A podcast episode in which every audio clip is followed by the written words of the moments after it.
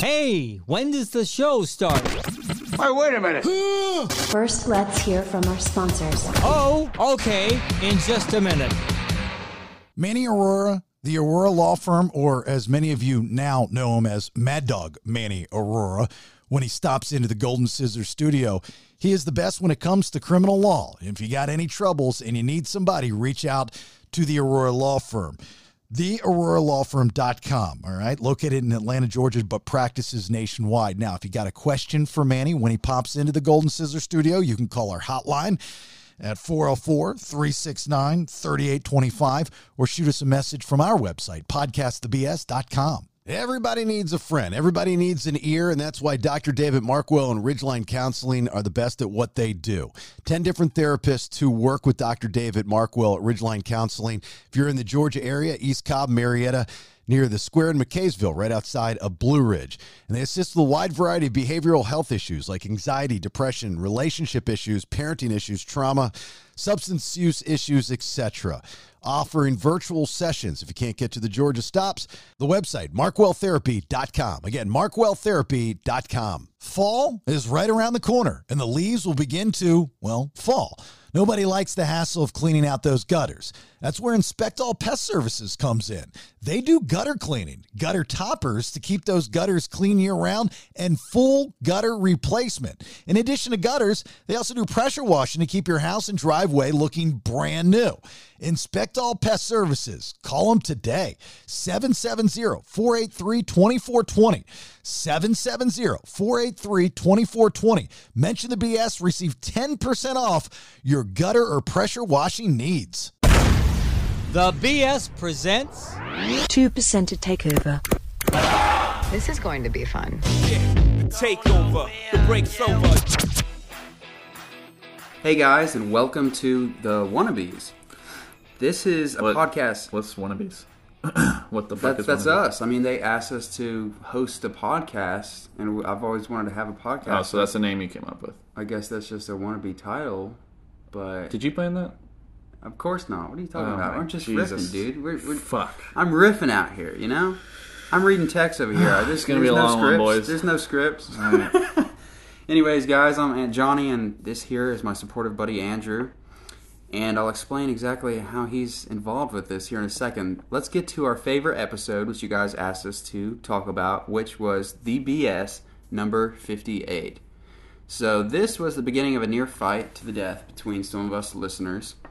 And I'm not sure if all of you guys are familiar with this story, but there was some listener. His name was Travis. I don't think that's even his actual real name. But he was posting spoilers to... the show, the T V show Ozark, on our beloved Facebook group, the B S two Peers, and my girlfriend and I had been watching this show. We were about to watch the last episode the very next day, and I saw this. I'm like, dude, if this comes real, I told her, because we started watching the next day, I'm like, if this becomes real, like what he said is actually a spoiler, I'm going to be pissed. Boom, thirty minutes later, we watched the last thing. It happened. I went, I busted out on my porch, dude.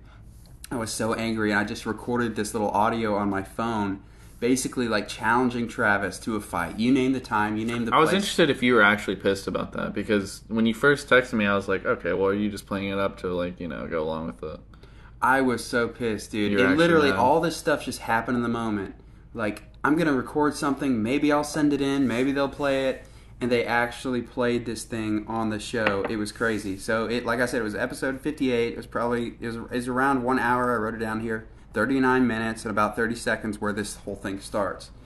And they play my audio on there, me challenging Travis to this huge fight over this T V show, which sounds like it's not a big deal, but for me it was. Like, I've been watching this show for like three years. And sure enough, like a couple weeks later, Travis sent in his response, and once again it was played on the show. That was episode sixty-six, starts at thirty-six minutes, thirty seconds.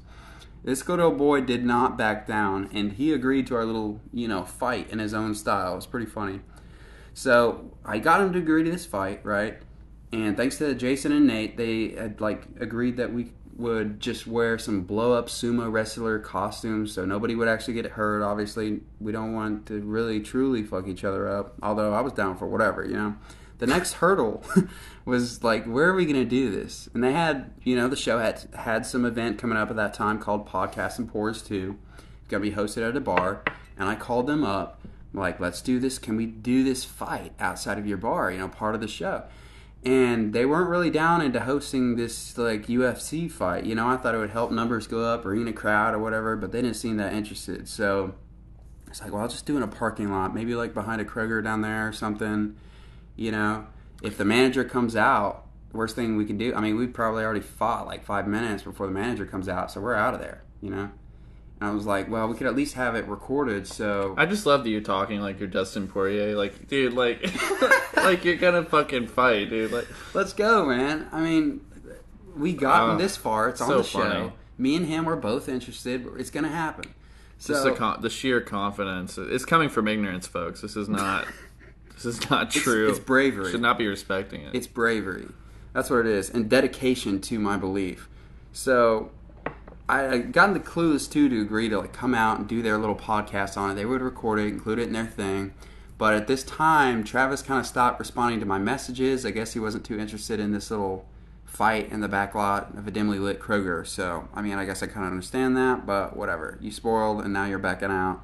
Come on, man. Like, let's let's be real here. So, after he didn't respond anymore, I had to come up with a better plan. This is where Andrew, my buddy here, started helping me. I made this petition... against spoiling, like just printed up, wrote my own thing, and started going out to like the people here where we live here in Chattanooga, trying to get them to sway us to like help them support our cause, see what see what people out here in the streets really thought about it. And we made a video. Andrew here helped me uh, film it. He actually filmed me doing all the interactions and everything. Mm-hmm. He thought it was a little interesting, but he was down for it and went along with it. I appreciate that. Yeah, we took, took a lot of beer. Yeah, yeah. We had some interesting responses, but like I eventually got almost thirteen signatures, and I went to the courthouse, man. Like, let's turn this into law. They were closed that day, but I just left it on the steps.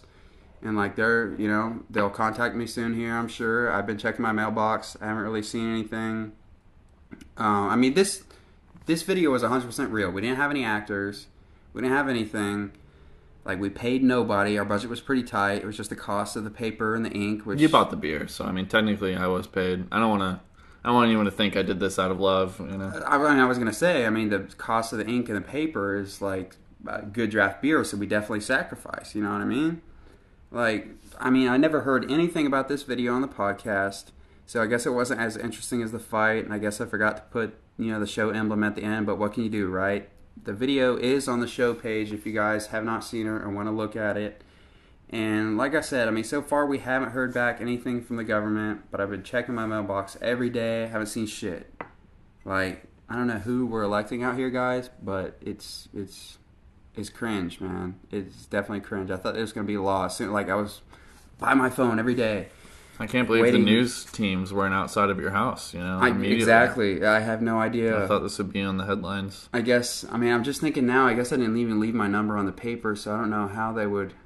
Nah, how they yeah, they, I'm sure they would figure it out, you know? I mean, they have... I think they have security cameras there, right? This is such an important cops, problem. The right? cops use facial recognition to figure out who culprits are, so if they really cared, they're going to...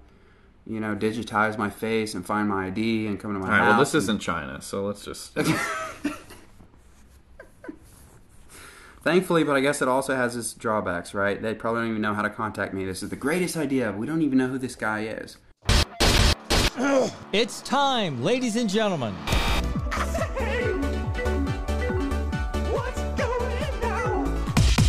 After all these years in the radio business, Jason Bailey is finally unfiltered. I don't know what you want. With his bestest buddy and producer, all the way from Mexico, it's Nate, dude. dude. Sit back, enjoy. Here is the podcast that is all about intellectually immature nonsense. Are a very particular set of skills. You will love it.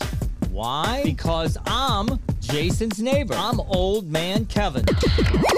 And by God, this is The B S.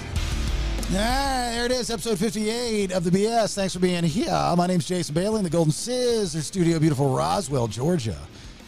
All sponsored by Stockton Mortgage. Dave Flashner is waiting for you. He's like waiting all week for you. Looking for a uh, home loan, refinance, he's your guy. five six one, nine five one, zero nine eight four, nine five one, oh nine eight four. Or Stockton.com slash Dave dash Flashner. When you close your home loan purchase or refinance with Stockton Mortgage, you'll be automatically entered into a mortgage-free sweepstakes. One prize winner will be chosen to have Stockton Mortgage cover their monthly mortgage payment up to two thousand five hundred dollars per month in twenty twenty-three. Hot market out there. You need a loan unless you got deep pockets, or you just refinance, take uh, some of that equity out. Do it with Stockton Mortgage and Dave Flashner and be entered in that sweepstakes, possibly not paying your mortgage payment all next year. You can't beat it. There's Nader Taters in Mexico. Nate, how are you, buddy? Doing good. Buenos dias. Hola. How you guys? Buenos dias. Oh, I got my Mexico shirt on today. I don't know. I, I'm in a sweat. It's a little chilly. I was about to watch how you was going to try to pull that down. Yeah, so I got this. Is it a Nike shirt? Uh, no, it's the first time we were in Playa del Carmen, and uh, Rach, I told her not to buy me anything because I hate, I'm such a T-shirt snob. Like, it has to be a specific fit. You know, because it's just, I don't want it too tight on my arms. Definitely don't want it tight on my gut. I like it a little loose fitting, but not too baggy. And it has to be that breathable, uh, stretchy kind of material. And all those T-shirts that you buy, like for the touristy stuff down in Playa del Carmen, is is not the, they're not horrible. I'll, I'll give them that. But they're not the best of T-shirts. I could never, like the concert tees. Now, they've gotten a lot better over the years. Uh, last couple T-shirts I got concert tee wise, Bush, great T-shirt. Um, uh, the Verve Pipe, great T-shirt. Tiffany, great T-shirts. So the, the the concert tees are getting better. I was never the guy that could pull off the cheap T-shirts. Like Brandon Nate would be the guy that could easily wear the cheap T-shirts. It doesn't look good from us, but he feels comfortable in it because that's what kind of guy he is. You know what I mean? Yeah, like he might wear it to, to work, like out on a job or something, but I'm the same way. I can't wear those either because they're sewn weird where like the seam for the the arm should be on your shoulder, but it's like halfway down your arm, and then the the sleeve is like too big, and it, it's just cut weird. Um, so I know what you're talking about. It's usually those cheap T-shirts. Like if you go to like Panama City and it's like fourteen shirts for three dollars, those are going to be those shirts. Yeah, the radio used to be really. They probably still are. I don't know. Last radio station I worked at, we never had T-shirts, so I couldn't tell you. Um, but radio used to be really bad. They would buy the cheapest T-shirts and just give them out. And one of the guys that I've worked for in my career, who is, I think, one of the most brilliant minds in the business, definitely when it comes to marketing, uh, Rick, let's call him Rick. And he's smart. He's always been smart. He's like, I'm going to spend the money to get the nicer shirts because that's the point. We want people to wear them, and I want to make them look cool. You know, how do you make a radio station T-shirt look cool that's not vintage? Uh, John Cusack in um, in uh, sixteen Candles was wearing a Loop T-shirt, the Heritage Rock Station, which they just brought back to life uh, from our former company that we worked for. It looked cool on him twenty years later, but at the time he was a nerd on the on the he was playing a nerd, so he's wearing a radio station T-shirt because that was kind of the image. Anyway, there's Brandon in the Bunker Studios, noon in Georgia. Hello there, Brandon. It is I. Hello. Nothing, as you can see, it is me. Nothing after that. Just this is this is I. It is I, oh. Brandon, uh-huh. with my golden locks. Uh, and then Nikki D joining us this week. It's good to have Nikki D from the Not Your Typical Tea podcast, which we release on the B S Networks on Thursdays, her and Maddie yeah. in the studio. She's here for one reason and one reason only. Because I have questions. I had so many questions, so many things I wanted to say, so many inputs I had from the story about your brother. And I was like, I have to come in here. We have to talk about this thing. All right, we will. I want to first see how Nate, Nate is doing. That's more important. Nate's hands. As we've all learned about a week ago, Nate had a, an odd accident in Mexico while he was away on uh, a vacation in Mexico. Um, I was at a wedding. Yeah, but you weren't home in Mexico, which is not really your home, but it is your home. Very weird. I don't know the lingo to use with you. Anyway, you yeah. you were at a wedding in Mexico. Yeah. Yeah, you were at a Mexican wedding. And you fell upstairs. You were rushing. You fell upstairs, concrete stairs, and you caught yourself with your fingers, all ten of them, and they bent all the way back. And you've been yeah. in a cast for the last week or so, and you're now out of the cast. feeling good? Yeah, uh, I'm I'm pretty good. I'm uh, I don't know, like maybe like eighty percent.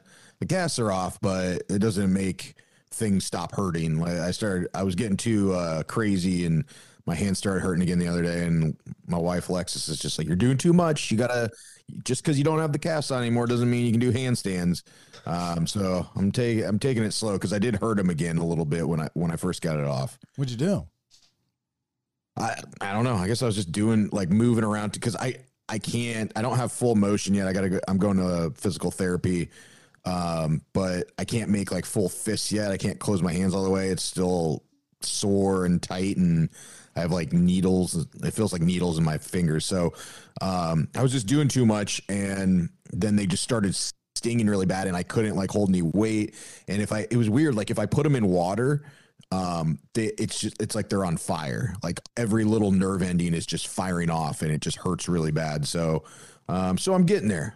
Um, it's better than it, than it was before. It's it's nice to have the cast off. What is the one thing that you couldn't do with your hands that drove you insane? Eat. Like just we, we'd be sitting at the kitchen ca- or kitchen table, and and you know, bless my wife, she's been doing literally every dressing me, uh, brushing my teeth, combing my hair, uh, feeding me, just opening the door. Like when I go to the bathroom, I have to like knock on the door to have her let me out because I can't turn the door handle with my, my cast on. But when we'd be eating dinner, and uh, she was fe- she'd be feeding me, and so she'd be sitting next to me, and you know she would you know give me a bite, and then she'd take a couple bites. We'd be watching T V, and then she would forget. Because that's not a normal thing you do is feed your thirty-eight-year-old husband. And he's starving. Um, I'm sitting there. I can't use yeah. my hands. Feed me, please. So I'm just sitting there just looking at the food like, oh, I want to eat this so bad. But I didn't want to be, you know, she's already helping me out. So I didn't want to be like, another bite, m'lady. You know, like shovel this into my mouth. Why, why didn't you, um, why didn't you do food that you could eat like a dog? You know, just chop, have her just chop up all the meat, and you could just eat like a dog. We tried to do like bite size, like we did like chicken nuggets, and we did uh, sushi rolls and things like like small things, but there wasn't anything I could really eat um, well without without my hands. So I did bite size kind of things. Are you able to wash your balls now? Yeah, okay. At least I could wash them well. Before I was doing the shower thing, right. And then um, then I kind of came up with this way. And you might want to put your earmuffs on, but I would just put like a wad of toilet paper at the top of my crack, and then with my thumb, I could just swipe the toilet paper down. Okay. And, uh, yeah. All right. So I, I, I figured out a way. A little too graphic. Thank you. I appreciate that. Is that funny to you guys? How's that funny to a lady? Like that's. Well, I didn't say like the, I didn't talk about poop or anything. I was just talking about the the mechanics of it. Yeah. Figured it out. Okay. Well, I felt bad for you. Solutions. I still, I still feel bad for you. That's a horrible, horrible injury. And there's thank a lot. You, thank you, uh, I, and I wanted to thank you for picking up the slack while I was unable to edit or do anything like that. So thank you for for helping out. I appreciate that. Don't ever do it again, because I what you do for this podcast, I might be able to do, but I don't want to do it. So I'm telling everybody right now, the day Nate says he no longer wants to do this podcast, we're not doing it anymore. just, not, I just, that's what's going to happen. And, and without going to the to back behind the scenes details that'll bore the shit out of you, I don't want to do it. Like, I, I like, good for you for doing the stuff that you do, but and I, and I appreciate you even more now for what you do. So I'm glad I, I no longer have to have to do it. Um, but that's good. I'm glad, you know, and, and, I, and I think that the two percenters, I saw a, a, a thread of apologies for all the hand jokes because yeah. y- and then you addressed them and said, look, I'm not mad. I'm just pointing out that it's weird that you can have any other injury and nobody's going to make a joke, but you have two casts on your hands and everybody thinks it's open season to make hand jokes. Like, what the fuck? Yeah. And well, the funny thing was, is when we'd recorded that episode, I was just talking about my friends and family, like personally texting Alexis and stuff, making jokes. But apparently somebody told people to make jokes at, at my expense about my hands. So it was kind of funny. They felt, they, they felt bad about it. I was like, I wasn't even talking about you guys. But Nikki, was, mm-hmm. You listen to that Thursday podcast, not your typical tea. I think the whole thing was hand jokes. Mm-hmm. Uh, no, you won't hear it, actually. Mm-hmm. But Nikki was the first person to be a appalled by a hand joke, actually. For Nate? Oh, really? From, from you. For me? Yeah. When you told me what happened to Nate and you're like, yeah, text him and ask him if he needs a hand with anything. I'm like, really? I did not That's do whack. that. That's so whack. I'm not doing I, that. You know what I've learned in the past week and a half, two weeks? I've learned that lying is cool after watching Ozarks. Or the Ozark. Ozark. Just Ozark. Sorry, it's like Kroger's. Kroger. Ozark. So I'm going to start lying more just because of how Marty and Wendy Bird lie. Uh, I did not say that, Nate. Even though I can't do that. I did say it. I'm sorry. No, it's fine. Like I said, it, it didn't offend me whatsoever. They were, they were very funny. I just thought it, I was just observing. It was interesting that for some reason, hand j- or if your hands are incapacitated, it's like open range for everybody to fucking make fun of you. And it would be like in the same breath of, oh, I'm so sorry. I hope you recover well. Hands down the best producer in Atlanta. I was like, okay. It's like, what the fuck? I told you it's because people care and they love you. That's why they were saying those things. And, you know, with the internet, everybody's a comedian. Yeah.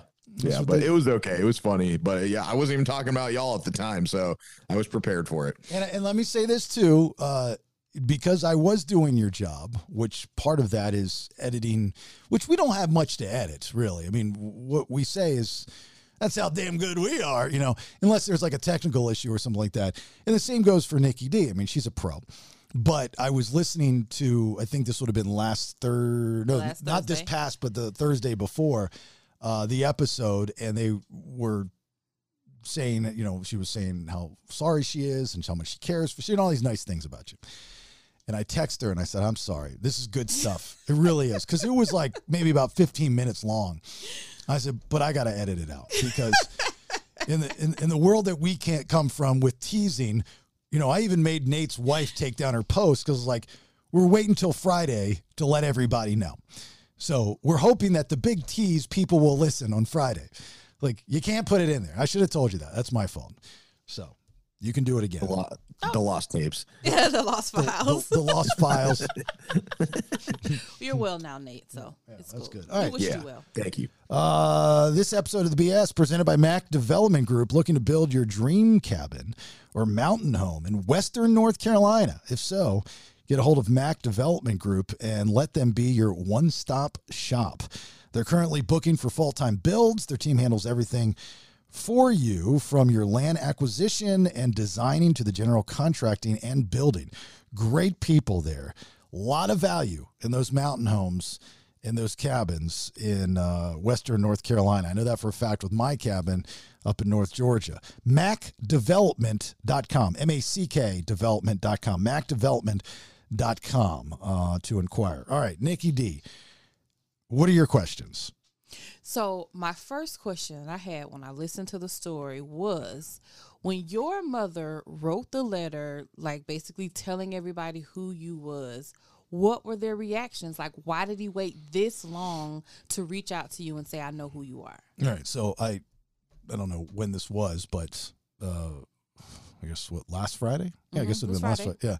Yeah. Uh, I let everybody know that my biological half brother, for the first time, he and I talked on the phone, mm-hmm. and I've been friends with him on Facebook. This is my biological father's son, in which I have two other sisters, and I've been friends with my biological brother from my father's side for years on Facebook, and I just figured he didn't know me.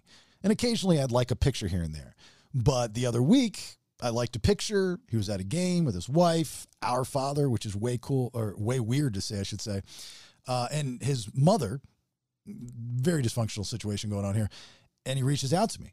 He's like, you got time to talk? I'm behind the windshield for a little bit, he said, which is so cool. So I was like, yeah. So we talked for an hour and a half, and it was the best phone call of my life. I've never felt so good. And that might be the only time we talk ever. I mean, we've, we've talked since then via text. Yeah. He's still talking with his family about me and telling him that we talked and where uh-huh. we want to go from here. Um, I have not gotten an update on that yet. Probably next week I'll have more information if you guys are following the story. Uh, so when I told this story, Nate was out because of his hand situation. So it was just me and Brandon. And I guess, I mean, it's not a shocker, but Brandon just sat there, you know, he didn't say anything. I was just in such shock. I was like, oh my God, what if I got a half brother out there somewhere? He didn't say anything. It was driving me insane. I was like, Brandon, ask this, say that. And I was just like, oh. And you can't text them because it's not live. It's not live. So your question is, is, is what? That what it, like, what were their initial reactions when your mom wrote the letter? Because you know your mom's good at writing these long old seven-page letters to people. So they had to have a reaction of some sort when they got that letter. Yeah. Um, okay. So we're trying to put the timeline together. My mother, who I'm estranged uh, with by estranged, yeah. I think the last time we talked would have been two thousand nine, maybe. Yeah, okay. two thousand nine. So she wrote a letter. We we want to we want to think it was shortly after that, and he, and she wrote it to my the oldest of my siblings on that side. So my oh. sister, who's a year younger than me, I think, or close to my age, and she took it to the family. Like, they're a very close family. Mm-hmm. Uh, they took it to her family and their father, and like, who is this woman? What is this? And now my brother thinks that she wrote it after we talked to to get our relationship back, right? Oh, okay. You know, after the whole debacle with court and money in the house and stuff. And so we, I kind of agree with him on that. I don't know. I didn't know anything about the letter. Like, I didn't know that she wrote this letter, obviously. And if I did, I mean, I forgot. I mean, I don't know how I would know. So um, they, that, from what he said, was it was a big to do. It was a blow up. Like, what, you have a child? You oh. cheated on mom? You know, that kind of thing. Right. And that is the main reason why I never reached out. Right. Was because I'm nobody. I don't, they've got a great family. I don't want to fuck that up. So I thought it was very selfish of me to jump into their lives, which seemed very nice and very, very good. Um, for what reason? You know, just so I can meet my siblings, which I desperately wanted to do. And I know that's the right thing to do. Right. But the big picture is I would be ruining this, this family. That's what I thought. Thank God they went, they already got that out of their system. um, and it didn't. He explained they were separated. Uh, my mom was separated from her husband, which is my other brother's father, the one I grew up with. Right. He was separated from his wife. At least this is the story that I've heard. Mm-hmm. They worked together at a grocery store. They banged. I came out. He wanted her to get an abortion, gave her five hundred bucks. Cat in the Cradle was playing on the radio when he told her this. She took the money. Probably at the time, her version I don't necessarily believe, because every word comes out of her mouth is a lie. Um, but I think she took it to get an abortion. I think I think my grandmother talked her out of it, or oh, somebody talked her out of it. Probably so. Being the devout Catholics that they are, I think that somebody talked her out of it. I think because she, she took the money. Like, if you're not going to get the abortion, don't take the money.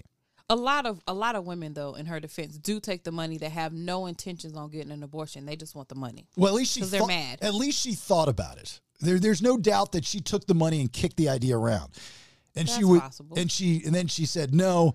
Took the money, bought a fur coat and a pizza. At least that's the story that I've been told. That's the only question you wanted Brendan to ask?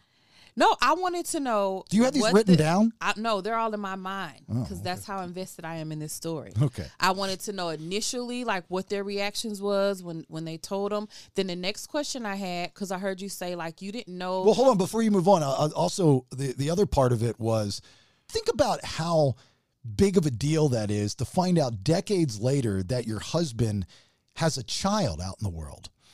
You know, and, and like, to explain it after all these years, that's a tough position to be in. Exactly. She had a lot of emotions that she went through, I'm sure, a breakdown. And that's why I think probably, too, your dad didn't reach out to you either because he wanted to spare her feelings more than anything. Probably. Yeah. Well, you want to cover his ass. That, too. Yeah. Of course. And so then the next question that I had was, okay, it's out, it's in the open, now everybody knows. Why hasn't he still tried to reach out to you and say, hey, son, something? Like, is he upset or is he harboring any emotions? Like, did your brother tell you how he thinks about what he thinks about this all? I didn't ask him. We spent a lot of time just learning about each other. Oh. I want to do a podcast with him. Call it What's Up, Brother? Too brother soon. From another mother. Too soon. No, well, yeah. I mean, because not everybody gets it. But I almost texted him the other day, and I was like, hey, dude, you ever think about getting into podcasting? And we would do a podcast and just get to know each other. Like, that's the best podcast that exists. I mean, that would be a, I could I could charge forty-nine ninety-nine a week. Can't hear you, Nate. Yeah. Um, oh, Nate's muted. You're muted, buddy. The mute button. The mute button. I don't know what's happening. Maybe it's delayed. Um. So wow. I, I I don't know the answer to your question. Okay, and then you said that you weren't sure if your sisters wanted a relationship. And what I was going to say to that was, I just met my biological aunt on my dad's side for the first time last month. Cool. I went and met her in Florida. And it's the same situation where two of my my dad's siblings, they wanted to meet her. They wanted something to do with her. And then my dad and my other uncle and aunt were like, we don't want nothing to do with her. Wow. So what I wanted to say to that was, even if your sisters don't want anything to do with you, which do you even know? You don't even know, do you? I don't know. Um, I don't, I don't know. I you don't know. I, I don't, it, it, I have no idea. I mean, I, I can, I can speculate. I, I would think that there's curiosity there. You know, I think the longer you wait in life, the more obviously curious you're, you get. That's just makes sense. But also, the longer you wait in life to do something like this, you're established with your life and mm-hmm. you have a routine and your thing, and this is what you do. And next step is death. You know, it's like, I don't want any distractions or, and I could see that. Not to say that that's how they feel, but I could see that. I could see me saying something like that just because I'm so stuck in my ways and so selfish on doing, you know, I, my wife's like, You, you just heard her. She was like, hey, I want, can you, can you go show a house with me and let's do dinner, you know, in Buckhead. And I was like, I got tennis. I got to play tennis. I got to play. Well, it's already, you know, it's, it's what I do, you know? Um, you know, I was like, if you can work it around my schedule, that's fine. But that's not the case here. This one, I'm going to, I'm going to do something that I probably wouldn't be known to do. I'm going to open myself up. And I think you should. I definitely wanted to say, I think you should. I think the approach you're taking to this, the mindset you have is all good. I was so happy and proud. I teared up a little bit. Like, I had a lot of emotions on Friday. I hope other I people enjoyed that episode as much as Nikki D enjoyed that episode. Jesus. It did. It touched me. Nate, are you back? You get to get the, the mic thing fixed? You mute off? No, nope. we still can't. Oh, man. No, still mm. It's it's tough typing when you got little nubby sausage fingers. And poor guy over there is just trying to figure out all this stuff, and he can't even still use his hands. But I am going to, um, I'm going to open myself. Usually I'm very, as you guys well know, I'm very close. Mm-hmm. I'm closed in. You know, I don't let too much emotion out. At all. But if if given the opportunity here, I'm going to be very... Um, What's the word I'm looking for? Very um, open-minded, vulnerable, vulnerable. No, oh, open-minded. I'm, I'm an open-minded, yeah. guy, but vulnerable. I'm going to be very vulnerable to walk into their family, right? And I think you should. And I'm so excited. I, I, I think your brother reaching out says, even if anybody else is kind of still closed off to the idea, the fact that he's open to it gives you still an open an open door that will give you some type of closure, even if your father doesn't come around, which I just want to know why he wouldn't. You know what I'm saying? See, it's Brandon, th- these are all the things I guess you were supposed to say on that episode. Yeah, but we kind of, I mean, we kind of talked about it because we thought we're like, you know, we're thinking this is all good and everything, but what if we you get there and like your dad doesn't want to talk to you or anything, or you know, we we I, were open minded about it, but at I'm the just, same time, you know, it could be very bad. I'm just I'm just beating up on you. I thought you did a very good job. I thought you had very good questions. You just they just weren't Nikki D questions. You know? So if they're not Nikki D questions and it's Nikki D, she's just like, where was he? He didn't say a fucking thing. Nate, you got it figured out. You you were talking. Your lip, your mouth was moving, but we couldn't hear anything. Can you hear me? We can hear you now. Okay, should have told him no. Should I? Nope, can't hear you. You sons of bitches. Well, I want to know. So, uh, sorry, I, I obviously wasn't at the the last episode where you, you brought this up. Did when did this letter happen? Your your mom's letter. We don't know for sure, but we think it was probably around two thousand nine, right after we stopped talking. My mother and I. Okay, so it wasn't recent. No. No, they've known for, that's the thing, they've known for years. And he even said that before we got on the phone, because I said, you know, the douchey thing of, do you know who I am? You know, but like, do you know that I'm your brother? And he goes, yeah, I've known for years. And I was like, what? You know, so when I would, li- he would see stuff that I, he follows me on Facebook. He's following my life. And uh, I don't know if he's ever liked any of my pictures. I don't think he did, but I would like his. And, uh, and, and so well, how, how did you guys become friends? Did you friend him or did he friend you? Like, I wouldn't fr- that be weird? I friended him, but we have two different last names. So I friended him. Uh, it was for some reason it popped like when Facebook started doing the people you may know, that little, you know, side scroll thing, people you may know, he popped up in it. I don't know why. Maybe because I, I searched him one time, probably. That was probably it. Yeah. And it just popped up and I was like, ah, fuck it. You know, add a friend. And uh, I was like, I hope he's just one of those guys that just adds everybody. Did you find out if he named his kid after you on purpose? He did not. We we addressed that. We uh, so his his his son's name is Bailey, and um, they originally wanted to name him Brooks, but his sister's son is named Brooks, so that was the only other name they could think of. Plus, his birthday is near Saint Patrick's Day. And so they're like, Bailey's Irish cream. Mm. And he goes, sorry we'll to make him alcoholic. Great. he, he, he goes, sorry to say it's not named after you. And I was like, oh, I didn't think it was. I was like, that'd be weird. I said, but yeah, really weird. but, but my question was, how did it go over when you told your dad that you're naming your son Bailey? And now I know that everybody knows who I am. How did it go over with your mother? Right. And he says, at first it was a little weird and we did discuss it. But I said, this is the name we want to go with. This is our son. This is our child. You know, not my fault you have a son out there. Wow. They had a whole discussion about naming their kid because of your name. Isn't yeah, that cool? But why would they? Because it's your last name. And where where's your last name from, though? Because that's that wasn't like your mom's original or maiden name or whatever, right? It was no, like one of the other guys. It's not my mother's maiden name. It's my brother's father's name. And he... Put, he's on my birth certificate. He was there when okay. I was born. Yeah, so like the the other mom wouldn't even know your last name, so it's weird that they would even bring it up. Yeah, I mean, I I don't I don't think she ever even knew of my mother. You know. Um, yeah, and where where do all these people live at now? They're in Maryland. Yeah, they're all in Maryland with the exception of my brother and his family. Um, they're in Virginia. Okay. Yeah. So if you wanted to do some kind of reunion, the majority of them are in Maryland. Yeah, and and, and it's not that far. So you know he travels over, and you know they they they're a very tight group, which is what I wanted my entire life to have a tight family. You know, like know. you know, it's nice to see y'all fuckers. You know that kind of thing. But the, I told him I said I got nothing but time right now. Um, like if you guys want to meet. I'll come in there tomorrow. You know, it's not a big deal. Just hop on a plane or get in the car. Or I, I can do whatever I want. Um, I was like, but do it soon because something might be coming up.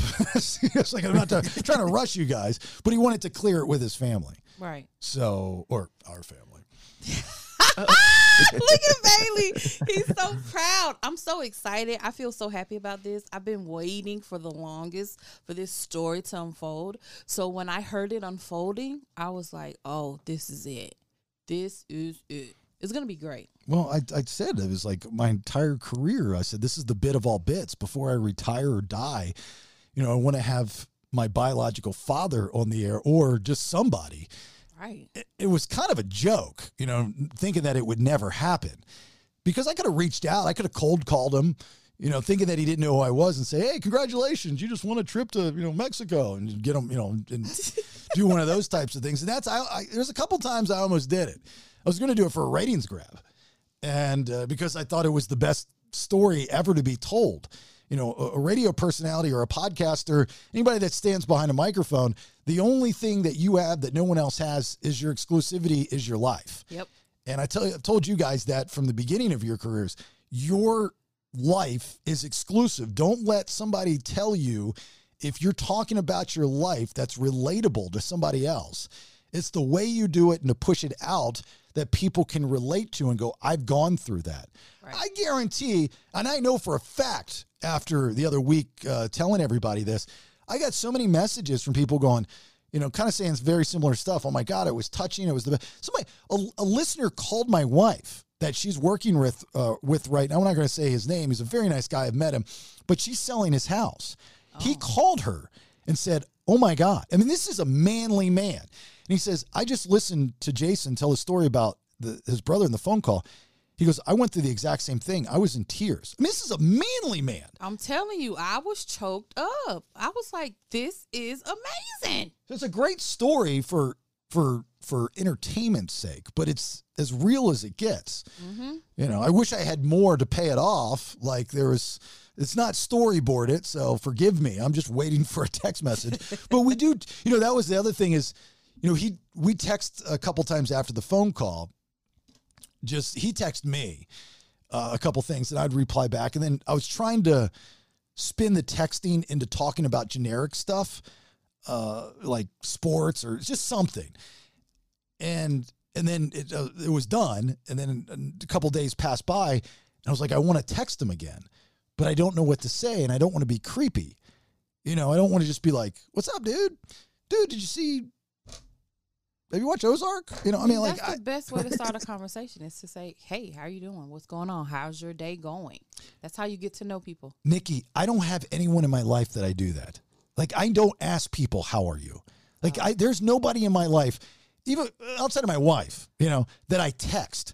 Outside of my family, that I say, "Hey, what's up? How you doing?"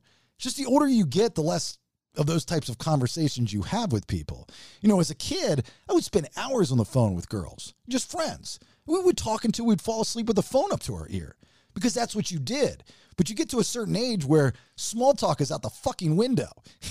Nobody wants it, you know? Well, you, you guys are friends on Facebook now. Just do like, uh, you know, pull out the old Big Daddy Bang Bang days, act like you're trying to date the guy and just stalk his whole Facebook profile. So you know everything about him. You'd be like, yeah, did you see that commercial last night uh, for, uh, I don't know, what does Maryland have a basketball team or anything? Uh, the Washington Wizards. Yeah, I guess that. Yeah, did you see the Wizards game last night? Or oh, you no. know, something that he's into. You can just go to all the, you know, the likes and the things that he follows and stuff and just figure out who this dude is and then just act like you're into all that shit so you can just bring up stuff that he knows about. So it seems not creepy.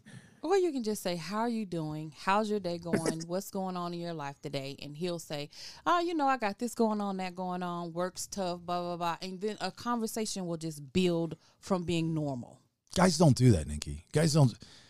Yeah. Guys don't I was say, say that. She's right, though. Like, the conversation would build from there. But his first thought is going to be like, if if Brandon messaged me or, or you, Bailey, and said, hey, how's it going? I'd be like, oh, fuck, what's wrong? What happened? Yeah. Like, but you like, know him. That's you why sick? You would think that. If you yeah. didn't know him, but I don't any guy, like guys that. Don't really, you know, how's your day going? You know, um, or, or, if there, would, or if there it is, would probably go as the, or if there is small talk, you usually want something. It's yeah. it's the sandwich technique. You know, you got the bread, the meat, the bread. So the bread is like, hey, man, how you doing? Good. How are the kids? Well, like Rachel's such a pro at that. That's why she's such a good realtor. You know, it's because she does the small talk. I can't do it. And, you know, one of my mentors in this business that's been doing it for a gazillion years, um, he told me, he was telling me the other day, he's like, you know, I want you to reach out to this person. And I said, okay, cool. He goes, but don't just talk to him about the situation. Start off by commending him or commenting on something else, like one of his stations, how great he is. I'm like, dude, I'm not that... No, I don't do you that. Are, though. You do small talk all the time. You, you'd be at a restaurant, and if a waiter came up, you'd be like, do you always pour the water on the right? How do you like working here? What, what, what kind of family do you have? You know, like, you, you'll just dig into anybody that's around you. I think it's just different because he's on the phone. So that that's what I'm saying. You got to cyber stalk him a little bit so you can just do that small talk. Yeah, I'm good at it. I just don't like it. There's things that uh, I'm good at that I don't like to do. I, just, I don't like the small talk. You know, I mean, I even I'm not against you meeting up with him, but I'm a little indifferent about you meeting your family. Uh, I don't know. I don't know if it's needed. You, you've kind of lived your life as, you know, the blood or family is thicker than blood or whatever, that, that not being a thing. You've lived your life without your biological family. It's it, you know, you stepped in as a father figure. Um, and you know, you don't really have any other family in your life. Why change that now? I'm like a wrestler. I need to evolve. my, my gimmick's old and, and tired. No. They, everybody but, wants it, to know where they come from. Yeah, but why? Because you haven't needed that connection. You you have nothing in common with them, really, because, I mean, other than D N A, I guess. But like, it wasn't like you guys grew up together and you had old stories and you, you know, drifted apart or something. You don't have anything to talk about, obviously, to talk about, really. Um, so I don't know if it's needed, because you, you said, well, I got to meet him. Right. And, it, and that's the thing that you think, but some, sometimes you're the life that you've built and the friends that you have and, and everything around you is all you need. Why, why do you need to, you know, meet somebody just because you shared the same parent? Well, there's a couple reasons, and that's odd coming from you, because I know, you're the guy that Love loves to reach out to people and, and have relationships and this stuff. But you're saying that I'm not the guy, so why change now? Oh, right. I'm not really changing. It's just there's been a variable to who I am and what I've been. And it's my choice whether to accept it or not. Do I need it in my life? Probably more than I know. Like, I could easily tell you right now and be a tough guy and say, absolutely not. My life is great. I'm happy who I've become. I'm happy with the people that are in my life. Um, I don't need anybody, you know, and I've lived by that a lot in a long time. And I'm not saying it's totally wrong, but in a situation like this, there's going to be exceptions. I think I need it more than I know. Um, at least I can admit that, right? Yep. So th- there's another reason. This is going to sound goofy. One of the things that has always driven me nuts my entire life and made me angry is when I go into the doctor's office and the doctor asks the medical history of my father and I can't answer it. I feel like such a fucking orphan. Uh, and it drives me insane. I would like to, at one time in my life, be able to answer that question. That's all I want to do. Uh, but from what I've been told from my brother is that my father and I are very similar, like scary similar, which could be a bad thing. You know, I don't know. And I think my oldest sister and I are very much alike. That'd be kind of neat. It's almost like meet your twin, you know? Hey, yeah. Don't dig in the couch, Tunes. We're podcasting. I'm working. Trying to make some money to buy you snacks. Stop. Sorry. So, uh, but again, how many, uh, I, I may have missed this. How many brothers? I, I need like a flow chart or, or a family tree or something. I'm so confused on dads and the kids and the, the brothers and sisters and stuff. So, so from this dad, you have a brother and a sister? Two sisters. Yeah.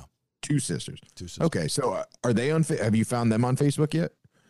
One of them is not on Facebook. The other one is, but I think I sent her a friend requests and I don't think she accepted it, but I don't think she's active. You know, it's like you reach it. It's funny because you, you start to realize how old you are when people in your life are not social media friendly. Like they don't have to be on social media, you know? Yeah.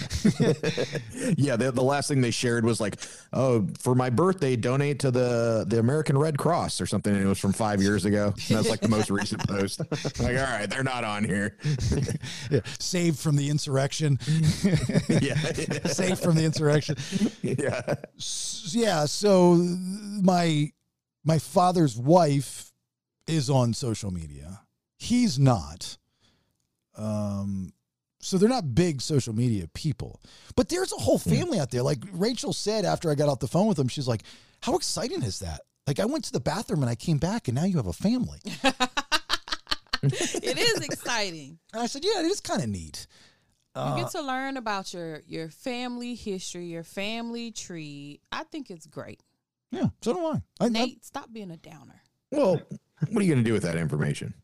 It could blossom and grow. Listen, I heard Jason Bailey be the most vulnerable I've ever heard in the six years that I've known this man. He moved me to my eyes tearing up, and that's not easy to do. I'm like fiber. I move people. Listen, just to hear that in him, I'm like, Jason's changing. I like I'm this. Not changing. I hate when people say that. I don't change. You're changing. I'm not You're changing. No, no, no, yeah. no, no, no, no, no. This guy don't change. These colors don't run. All right. Uh, I don't change. I evolve and I tweak. especially for current situation. I'm a survivor. I don't change. I hate when people say that. You're going to have little nieces you and do. nephews like Uncle Jason, and you're going to be like, hey, little Bailey. Oh, you're going to be taking pictures and dressing alike. Watch. My my agent said, my agent said that to me the other day. She goes, I was talking to somebody, and they asked me if you've changed. And she goes, yeah, I told them you have. I said, don't ever say that to anybody. I go, they knew. You have. They they don't call it climate evolve. They call it climate change. Mm-hmm. I, she goes, well, they worked with you at a, at a bad time of your life and career. And I said, yes. And she goes, so you've changed. I said, no, I've gotten better. I've tweaked. I've evolved. I'm still Jason Bailey. Jason fucking Bailey, you know, so it's, I don't, I, I don't like the change because changing ma- makes me think people change for other people. I don't change for other people. I tweak and evolve for the situation at hand. There's a difference. At least you I think change so. And you grow. That's what well, it I grow. Is. I change, though. Change isn't a bad thing. I think that's no. your problem. You think change is a bad word for some reason, but it doesn't mean you change for other people. You can change for yourself. We should always be changing and, as you want to say, evolving daily. If you wake up today and you're the same person you were twenty years ago, shame on you. Yeah, that's why I hate, like, um, they'll bring up politicians that something they said like forty years ago, and they hold them to that. And then that they're like, look what they said back then. Now they're saying this. And I'm like, that's a good thing. I would, re- you know, maybe it's like they said something that was anti-gay like fifty years ago, and then now they're pro-gay. Look at them. They're flip-flopping. No, they're changing. They're evolving. That's good. That's a good thing. Yep. So change isn't bad. Well, I, I I embrace the word change. I just don't like when people tell me I change. But, oh, okay. but, but you know, I have been going through this reconciling stage of my life. You know, there are people in my past that, you know, for reasons on both sides, you know, it's, I'm not always the bad guy, you know, but it takes two to tango. And so kind of got to a point where with some of these people, I realized that life's too short and I really do love them. And there's no reason for me to hold whatever it is I have against them, in which, you know, I mean, they could probably say the same about me, but for these people that I'm talking about in particularly, um, I mean, they fucked up just as much as I did. And we could have easily gone our separate ways and it would be fine. But when you take a moment and talk to them about the situation, about what happened, at least in my experience, you quickly learn that they admit just as much fault as you should. Right. And you both just held on to a grudge way too long. Correct. Now, there's some people in this life that I'll never forgive, that I'll always look at like an asshole. You know, I'll be like, dude, I've no desire. You know, there's just no desire. I've literally no desire. That, if you were to say, well, he's changed because there's their friends again, that I would feel horrible because, like, I'm changing for a reason to like that person.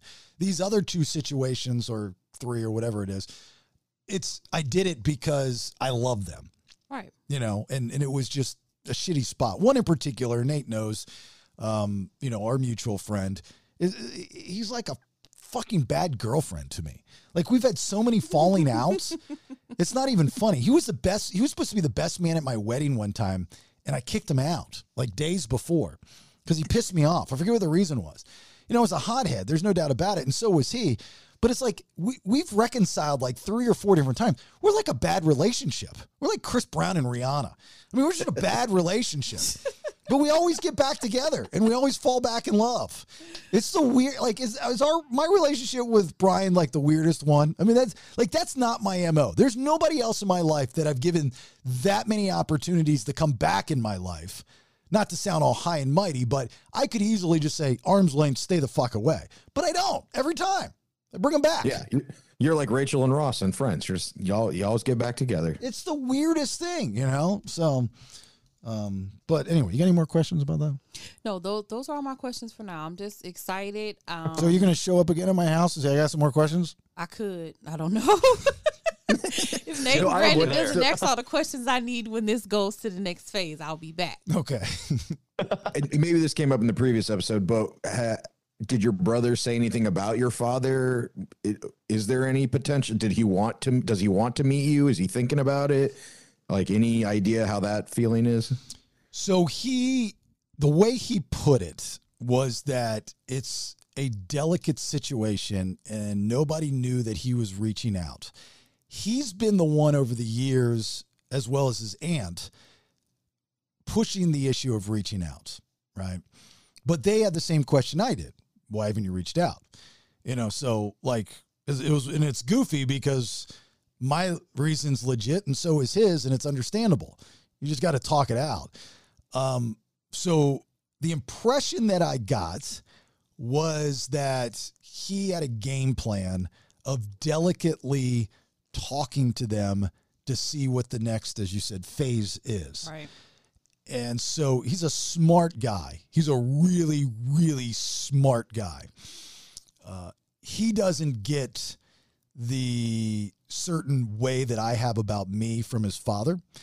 I got that from our father. He got the good stuff from his mother. So he knows how to handle this kind of thing. So he's, he, he was supposed to, like, I should hear from him any day. Um, and he might come back and say, hey, look, nobody's interested, but I am. And he kind of said that too. He's like, hey, look, if nobody else is interested, well, I think he did say it that way. He's like, if nobody else is interested, you can, you're more than welcome to come, and I'd love to have you come up to our house and stay. So if they're not interested, at least he is. And I understand his point of view, because I went through the same thing with my father, because I actually have a brother too. And I made a four-hour drive to, to sit and talk, meet with him. I prepped him because I'm the one who had to go to my dad and say, hey, this kid's here. I found him. Are you going to talk to him? And I had to do a lot to get my dad to agree. And I told the kid, I'm like, look, this is what you're going to have to do when you meet him. This is gonna is how you're going to have to talk to him. If you go off of this path, everything's going to go out the window. I set everything up. We were meeting at my grandmother's house. The day come, everybody shows up, and the kid does the exact opposite of what I told him, and so now it's in the trash. Wow. Yep. You need a flow chart for my life, Nate. Oh, I know. Nikki, every I, I think she has like thirteen grandmas and and brothers and friends and stuff. It's always somebody's birthday, like every day. And I, I'm like, I didn't even know this person existed. Nikki has another brother or sister I didn't even know about. Yeah. Um, so, I mean, I I don't even know. Rach asked me this the other day. I didn't even think about this. Like, do I have grandparents that are still alive from that side of the Ooh. family? You know? Yeah, that's true. I've never had a grandpa. Really, like, you all go if nobody else wants. Like, how's that conversation? Hey, does anybody want to go meet your brother? Okay. All right. It's just me. Let's go. That's exactly. I'll, I'll check if anyone else wants to tag along. It's, it's so odd. Well, I, I, I don't know if I said this when you were on, Nate, or not, or, or when you were off, I should say, but the, the way I picture this meeting going is, you know, I go to this house, I park on the street. There's a good little bit of a, a walk to the, the through the driveway, up the up the up the uh, the steps and whatnot. And I get to the door, and my brother meets me at the door, and I walk in. It's not the biggest house, and I walk in, and the living room is packed, uh, a lot of furniture. And for some reason, there's a Christmas tree there, but there's a lot of furniture, Christmas tree, and there's a lot of people. And everybody stands up when I walk in. And the only person that doesn't stand up is like the grandfather, because he can't. I mean, he's tired or something. And he's in the corner. And I walk in, and uh, my sisters are the first people to come and, and, and reach out to me. Like, hi. And they, they, and they give me a hug, and, and it, it's weird and it's awkward, but we start talking, and then maybe some tears, and then something goofy happens, like, oh, look at me, you know, that kind of thing. And then I meet, um, I meet their mother, and it's awkward, but she embraces me, and I'm like, it's a pleasure to meet you, blah, blah, blah. And then I meet like the random uncle, and then the, some kids, the kids are running around with toy guns and cowboy hats, and, and, and all this is happening. And then as soon as I make my way through the sea of people, there's my biological father. Right there. And then that's what I'm thinking, like, what do I say to him? Like, do I make it sincere, or do I have like a, a funny line, like, hey, happy Father's Day times forty-six, you know, or something like that. And then I meet him, and we shake hands, and it's a very, very stiff handshake. And we look at each other, and then we just realize father son's got a hug. And then we bring it in for the hug. And then everything kind of loosens up, but then one of the people in the room goes, all right, guys, let's head out to the back. We go out to the back. They got a bouncy house for the kids. They've got an out-of-ground pool. It's not in-ground, it's out-of-ground. Um, maybe a baby pool, and then there's a bunch of tables with plastic tablecloths, and they're going to have a crab boil in my name. Uh, and, uh, and, and we go out there and, and there's people, and then there's extra people out there like neighbors and friends. And that's how I picture it. Now, maybe it's a little too detailed. Sounds like a Hallmark movie. I just keep hearing the Godfather music playing. So that's just in my head how I picture it. Now, I'm sure it's not going to go exactly like that, if it even happens. But that's how I picture it. I picture, a, I, and I'm an optimist when it comes to this. It's a very optimistic uh, scenario that I just laid out, you know. So it, it is. Nate's, Nate's going, that shit ain't going to happen anyway. That's no, nothing like that. You're going to go there, they're going to kill you. It was better when nobody knew who you were. Boom, boom, boom, boom, boom, boom. Ozark style. No, I think you're either no. going to be embraced by everyone or only a few people. Oh, really? That's it. Why wouldn't Why wouldn't everybody embrace me? I didn't do anything. Because I'm telling you, I, I've I've watched it happen. Sometimes the kids have it in their mind. I don't want to know about this other kid. My dad went out and did this thing. I don't want nothing to do with it. Nikki, we're talking about a white family here. All right. It doesn't matter, white family or not. The only one reached out to in that white family was your brother. Okay. And they've known about you for like twelve years, and they right. haven't said anything till now. So somebody doesn't want to get to know you. Yeah, I don't know. Maybe, maybe you're right, Nate. Maybe, maybe you'll be right. Uh, but I don't think it's you personally. I think they're just scared because they don't. I mean, they're me. It'd be we. I mean, it's just a weird. I know people do this every day, but it's just weird to have a sibling that you've never met before in person. And because their parents are married and have been, to their knowledge, their whole lives. They probably don't remember their parents was on a break for two months during Christmas time. They don't remember that. So in their mind, their mom has been with their dad their whole life. And then they find out one day out of the blue, like, wait, where'd this kid come from if you've been married to mom the whole time? So then they're kind of mad at dad. Like, how dare you? Who is this yeah. kid? Yeah, but they can be mad at him and not me. What does he want? I mean, would you step on sperm if it were on the sidewalk? That's what I am. I'm just a piece of sperm. Oh, my goodness. No, but a lot of times this happens, and the other kids are worried about the, like the, like the you coming in and maybe taking the inheritance or, you know, Ooh. doing something like mm-hmm. that. So maybe they think that you're trying to get this money. Maybe he's like rich or something. Well, he's not. I can tell you that. Uh, far from it. But I did say, to make it very clear that I don't want anything. I don't need anything. Um, even my second stepfather, who was a multimillionaire, even though he, he and my mother weren't married when he passed um, in ninety-seven, we still had a great relationship. I mean, he put me through college and he gave me money to, to get through college. I mean, he, he was my, my angel. And I went and saw him before he passed when he was very frail and very sick. And his son was there at the time, and he was listening in on the conversation. I could see him listening. He thought that I was going to ask for something. I didn't want anything. Even though he asked me, you know, I'm dying. What is it that you want that I have? He asked me that. And I said, if possible, I'd like one of your rocks from your rock collection. That's my answer. That was my answer. I could have said, I want one hundred thousand dollars. Probably would have given it to me. I don't want that. Money is, is is the root of all evil. You know, once you get money involved, in, in, in, it's just bad. It's it's bad karma, bad juju. I never got my rock, by the way. Um, but, you know, I, I told my brother, I said, you know, there's no animosity towards our father with me. I grew up with a great life. I still have a great life to live. I have an amazing family. I have great uh, f- uh, friends. Uh, I have a, a career, I think, kind of. I don't know what this is, but you know, it's I'm I'm I'm good. You know, I'm I'm fine. So I don't want anything from you guys other than to meet you. And I told I made that clear because I thought that would come up. You know, do you think that there's anybody that would say they don't want to meet their biological sibling or whatever because they don't want to buy an extra Christmas prize? Do you think that's ever a thing? No. Maybe. Yeah, maybe that's what you should do. You should invite him down to Paradise City and have a, a good old family family Christmas this year. Well, what I was thinking is that if we do meet, I was going to buy a Christmas prize or a birthday prize, one of the two. I can't afford all of it. For all three of them, for all the years I missed.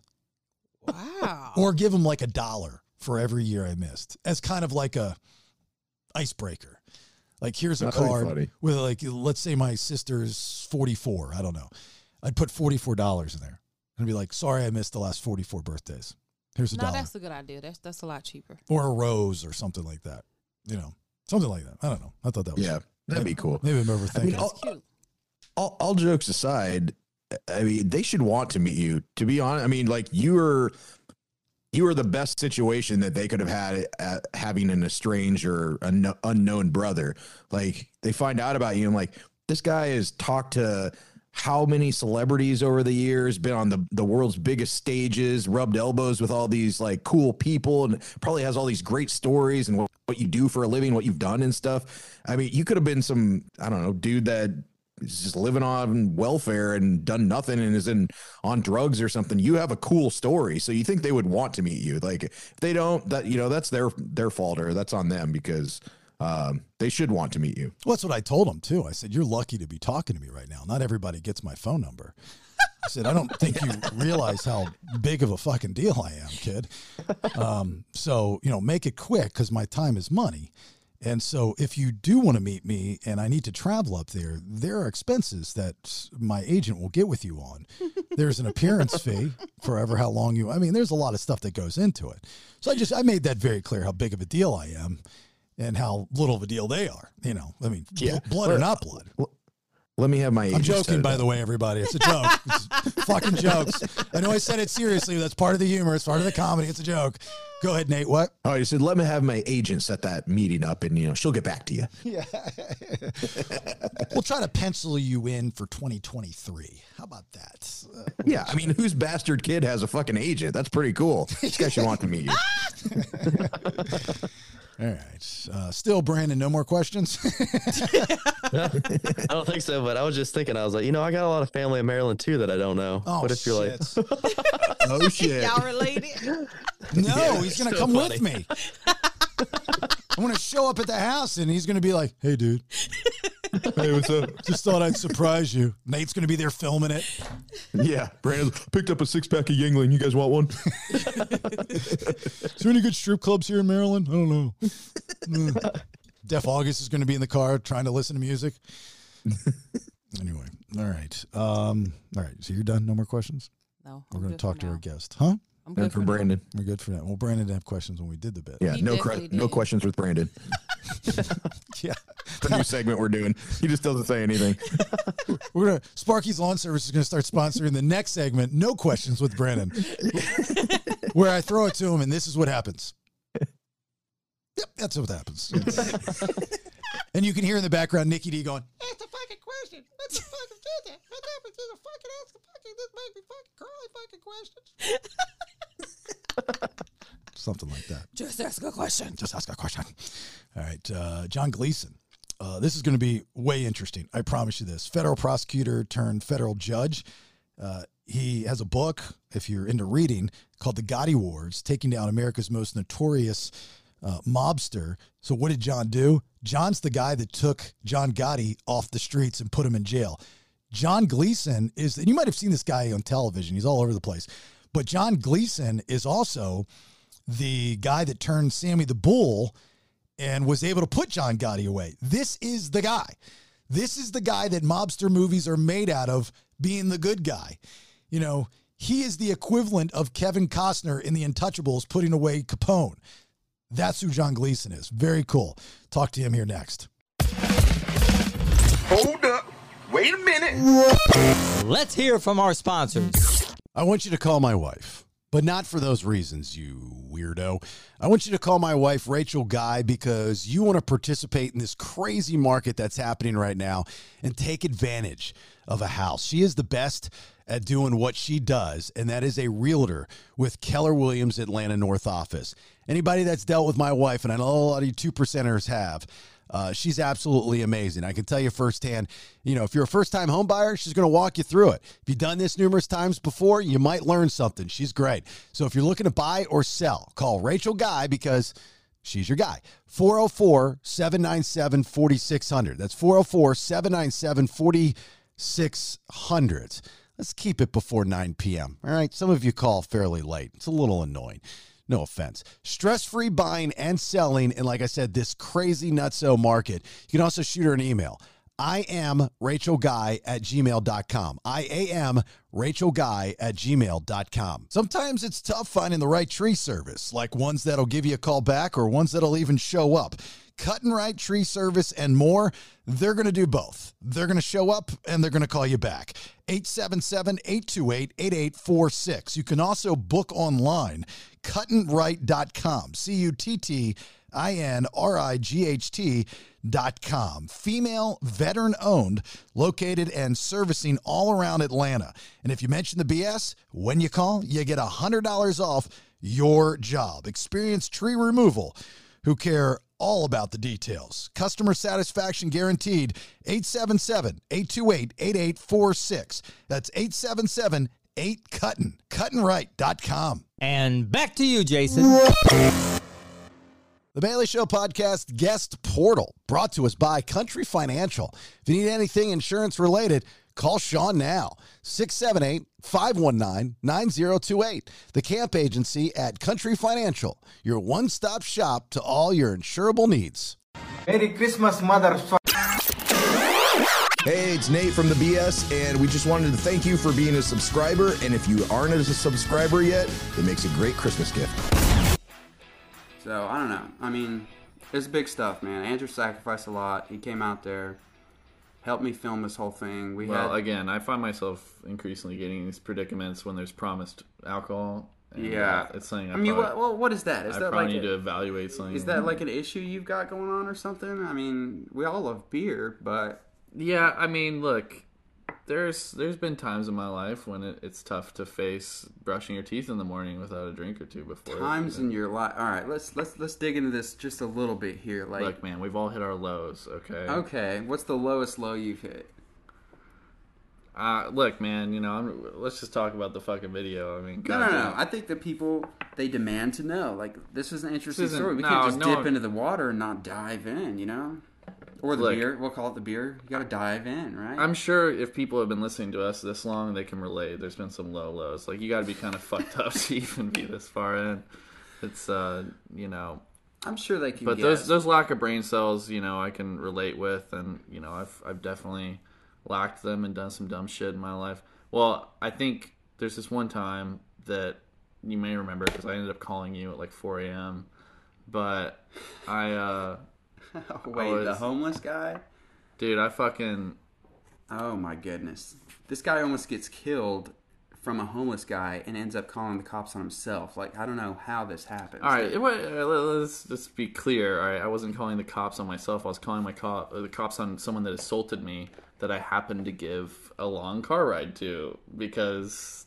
Ended up killing your car in the process, basically. Well, my car ran out of battery because it was an electric car, and this is after this guy had basically forced me to drive him all the way out in the middle of fucking nowhere, which I thought was going to end in him murdering me, which would have been honestly fine at that point. That probably would have been what I deserved at that moment in my life, but um, no, I uh, got out of there, and I was so pissed because he punched me in the mouth while I was driving that... I While called. you were driving, punch you in the mouth, because what you you were driving a Tesla, right? And it was like on ten percent, and you're like, dude, I, I can't. I was like, yo, I'll take you like towards the destination, but like I got to go back and charge. And he was like, nah, you're taking me all the way. You know, one of the clear. You ain't stopping this car, motherfucker. It's not. It's not like I've lived in this town my whole life. I probably should have put together that I picked him up at a gas station that's like thirty yards from a prison. like. I probably could have... What, did he have an orange jumpsuit on still? You're like, dude, that's He may swag, as well had. Bro. He had, like, face tats, but he colors. was, like... But he was white and, like, looked like maybe so he fucked his sister okay. a few times, you know? Like, I probably should have seen the red flags, but... We live in Tennessee, so, yeah, that's... that's it's just as bad. Bible Belt, baby. Yeah, yeah. So, yeah, you know, it, it was definitely an experience, and uh, when the police pulled me out of that Tesla and I was... Wait, wait, wait, wait. Let's, let's, not get, let's not get there right right away, so... He punched you in the mouth because you said you had to stop driving. You had to turn around and charge. So you obviously well, had to, you, you kept I told driving him, I was in fear like, of your life because you, you know the guy was probably going to kill you. So I wasn't like if we had been it would been one thing if he was just out on the street and hit me, but like right. we're going down a highway. Like He's if he keeps attacking me, then I'm going to wreck and like die. Right. You know what I mean? So that's why I honestly I was so concerned. And then by the time we got like near his neighborhood and shit, I was like, I don't know what the fuck. Like, maybe he has a gun. I don't know. I was also pretty drunk, but I was just like, let me get this guy out. And the another funny part is right when we got out, he's like, hold on. He gets in my backseat and pulls a golf club out of my golf. He's like, I'm taking this too, motherfucker. Out of your golf club bag? I was like, oh my goodness. I was like, all right, that's a strange, like. Yeah, take a souvenir from the Andrew mobile over here. Yeah. I appreciate that. Yeah. So he finally up. got out. What, your car was like dead at that point, right? one percent or something? Or... I made it down the road and like drunkenly was like, fuck this guy. I'm going to call the cops on his ass. But then. Call the cops. But then I guess I called attention to myself and in the process. So you called him and said, hey, this guy tried to assault me. I gave him a ride. Yeah. He tried to kill me. So like, I'm going to wait, I'm the, wait here. I'm parking. I think they even were like, what kind of car are you in? I think I may give oh them a description. I don't know. Maybe not. Yeah, hey guys, yeah, I'm I'm in a white Tesla. This guy just tried to kill me, and you know I don't really know, but I'm waiting here. Y'all better get here soon. I think his neighborhood's probably, nearby. They probably could tell within two seconds of talking to me that I was shit hammered. So uh, like what? You just wait in the car for him? You yeah. Like... No, I mean it died. I pulled over and I passed out, and the next thing I know, this cop is pissed. He'd probably been sitting there banging. You know how hard I sleep. He'd probably been banging on the window for like, like fifteen minutes. minutes. Oh my goodness. He's screaming at me, and since the car's dead, you know, with the Tesla. It was locked, and if you have your phone, it'll unlock. So, like, I didn't know how to open the fucking door because my car was dead. So he's getting even more pissed. I'm like, I don't know how to fucking open the door. But there's, like, there's like an emergency pull thing that you pull, and I got out, and they just immediately slammed me down on the gravel, and I started calling them dumb pigs and all this shit. Oh, my goodness. Well, that was good. I mean, well, you'd already made some dumb moves, so why stop there? I got right? hit with the resisting and all that, dude. It was great. Oh, my goodness. Straight to jail, huh? Now, didn't you? Did I remember? Did you? Didn't you see that guy like later in the? Yeah, yeah, I saw him later, and uh, in the jail. I think he I was. Yeah, that's he, what you he told was, me. He was mean mugging me like a motherfucker. Yeah, no, I was oh in the same pod. Oh my goodness! So they actually went and arrested you, and were like, "Well, you know, he still was. He was valid about what he was saying. So let's find this guy too." How many? Yeah, which is crazy because I don't know what they quota. arrested him on. But I was like, dude, I was already so terrible, in such a terrible place. I was like, I do not want to fight this guy in the middle of fucking jail. Because then you're bleeding and you're in jail. So it's like, fuck that. Oh my goodness, dude. What? That's crazy. This this cops must have been late but on anyways, quota. Don't drink and drive, kids. Yeah, right? For real. That's insane. Well, let's make two arrests out of this one, man. We're going to get him and we're still going to get the other guy. Don't worry, Andrew. We're getting him. You put He put your life in danger now. So wild, man. I can't believe that uh. shit. And back to you, Jason. You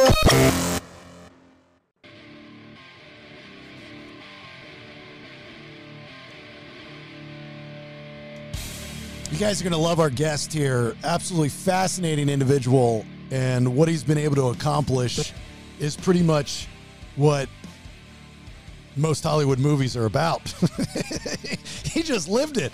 And uh, our guest is John Gleeson, and the memoir is The Gotti Wars, Taking Down America's Most Notorious Mobster. That would be, of course, one in fact, John Gotti, federal prosecutor, learn, later turned federal judge. Um, you're a big part of the New York uh, legal scene, uh, but you were right there in the thick of things with Sammy the Bull and John Gotti looking across from him in the courtroom, even though you didn't win the first time, John. You got him on the second time, right? Yeah, I batted five hundred against John Gotti. That's, that's pretty good. Yeah. Better than zero. That's exactly right. So, so um, w- this world is Hollywoodized, is glamorized to the rest of us, and we think it's cool when we watch the movies. Who doesn't like a good mobster movie? You probably didn't see it that way, right? You were on the other side of this. You're looking at these people as dirty criminals that you that need to be behind bars. Stop making these people look like superheroes, right? Oh, yeah. You know, the one of the takeaways for me, ten years investigating and prosecuting gangsters, is our culture, our society needs to go on the therapist's couch when it comes to its relationship with with the mob. You know, we see in them, look at The Godfather and The Sopranos. We superimpose on them what we want to see, mm-hmm. you know, and, and life doesn't imitate art very well. And I tell you, art like The Godfather and The Sopranos and Goodfellas, maybe Goodfellas, but art doesn't do a very good job of imitating life. Look, these are bad guys. They're killers. They're treacherous. They betray each other. They're greedy. They are not what we want to see, but the media certainly wants to, he was media's the media's darling, so he knew that, and he turned himself into a celebrity don. But the mob is not what the popular culture would induce somebody to believe it is. You know, I, I when I see these stories, and you watch movies like The Untouchables, for example, and that was, of course, Al Capone, and you see the what whether you believe all the stuff that happened in the movie is true or not, one would think that because these people are so dangerous, you would have to fear for not only your life, John, but the rest of your family's life. Was that still the same, even talking about a more present day mobster in, in, in Gotti versus Capone? Were you ever in fear of your life? Um, I mean, sort of. Let me just a, a little bit of backdrop. You know, the, unlike the Sicilians, who are crazy, they kill prosecutors and investigating magistrate judges. They're nuts over there. The American mafia is a little more smart when it comes to business. They know if they whack an agent or a prosecutor, all of law enforcement drops what it does and comes down on them with both feet. And that's bad for business. So that's a break on their behavior. Th- that said, you know, in the second trial, the second trial went great, and it was crystal clear. Gravano was a great witness, and we were going to win. And the marshals pulled me aside, and the Bureau F B I pulled me aside with about a month left in the trial and said there was a contract on my life. Mm. I, I didn't think there was anybody, nobody, none of us thought there was anybody in the street who would actually do that. But, you know, I think it was just to rattle us.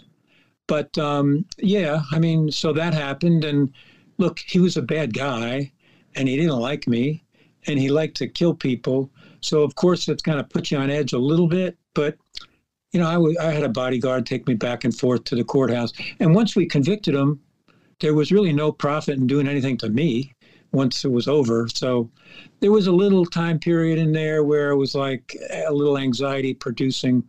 But for the most part, they're not in the business of whacking agents or prosecutors. Did you use whacking before you started prosecuting mobsters, or did you start picking up the terminology when oh, you started yeah, prosecuting yeah.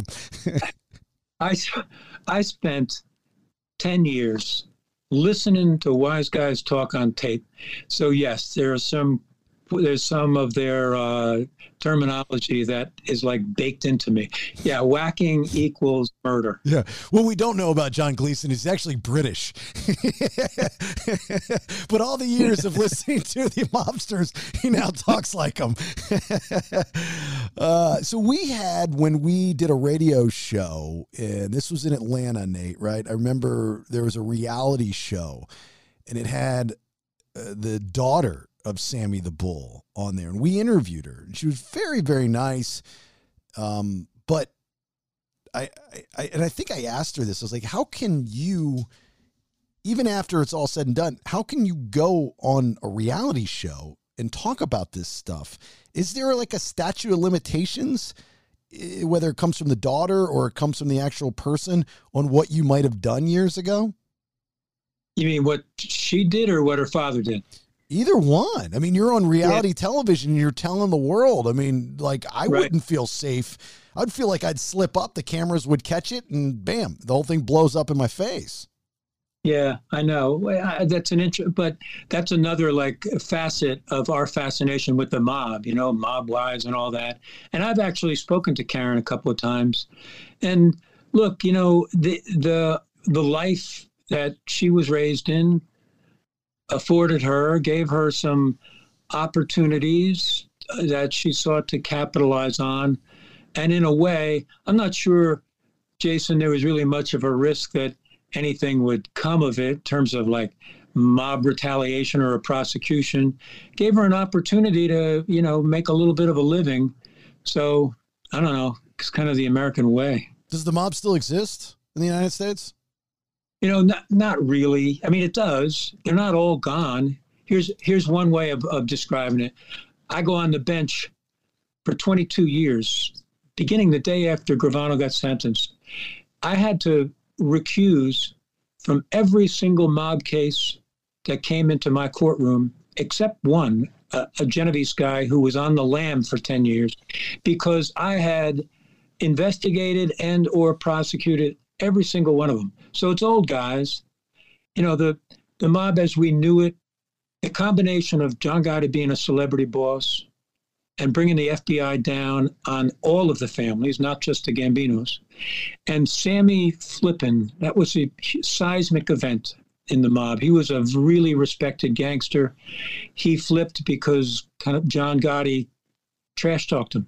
Mm. Those two things really altered the landscape fundamentally. So it's not like overnight a switch got flipped and there were no more gangsters, but there's very, very few young gangsters. They're all old guys. You know, they come in, some of them come in now and they're like seventy-five, eighty, and they're the guys that I, I prosecuted. So there is still a mob, to, but not really to speak of, and there's certainly no mob as we knew it back in the nineties. So you wouldn't have been successful the second time prosecuting John Gotti if he wouldn't have trash-talked Sammy the Bull, and Sammy the Bull being as... you know, these guys are very proud people, um, was like, watch this, I'm going to get you. So like, I'm a big fan of going to the catalyst of problems to solutions and going from the very beginning and the very start, because I think you can learn a lot along the journey and why you got to where you're at. So something as simple as whatever John Gotti said about Sammy the Bull is really what won you the case, put him behind bars where he eventually died. Sort of. Now, look, I, I indicted all three at the same time, the boss, underboss, consigliere. Sammy was the underboss. And we were only ten weeks from trial. We had a great case based solely on those tape recordings, the bug tapes from the from the Ravenite, from the secret apartment above the Ravenite Social Club. Sammy, and I was ready. I told the jury when I summed up, I said, these tapes convict the, these defendants. We were ready to go to trial without Sammy. Sammy was kind of icing on the cake for Gotti, but the real significance of Sammy was he testified against like forty-seven other guys. Mm. We were we put administration, some other families in, a bunch of Gambino captains and soldiers and associates in. Sammy's significance was really for additional uh, defendants. Not he made our case better. It it made our case against John a complete lock.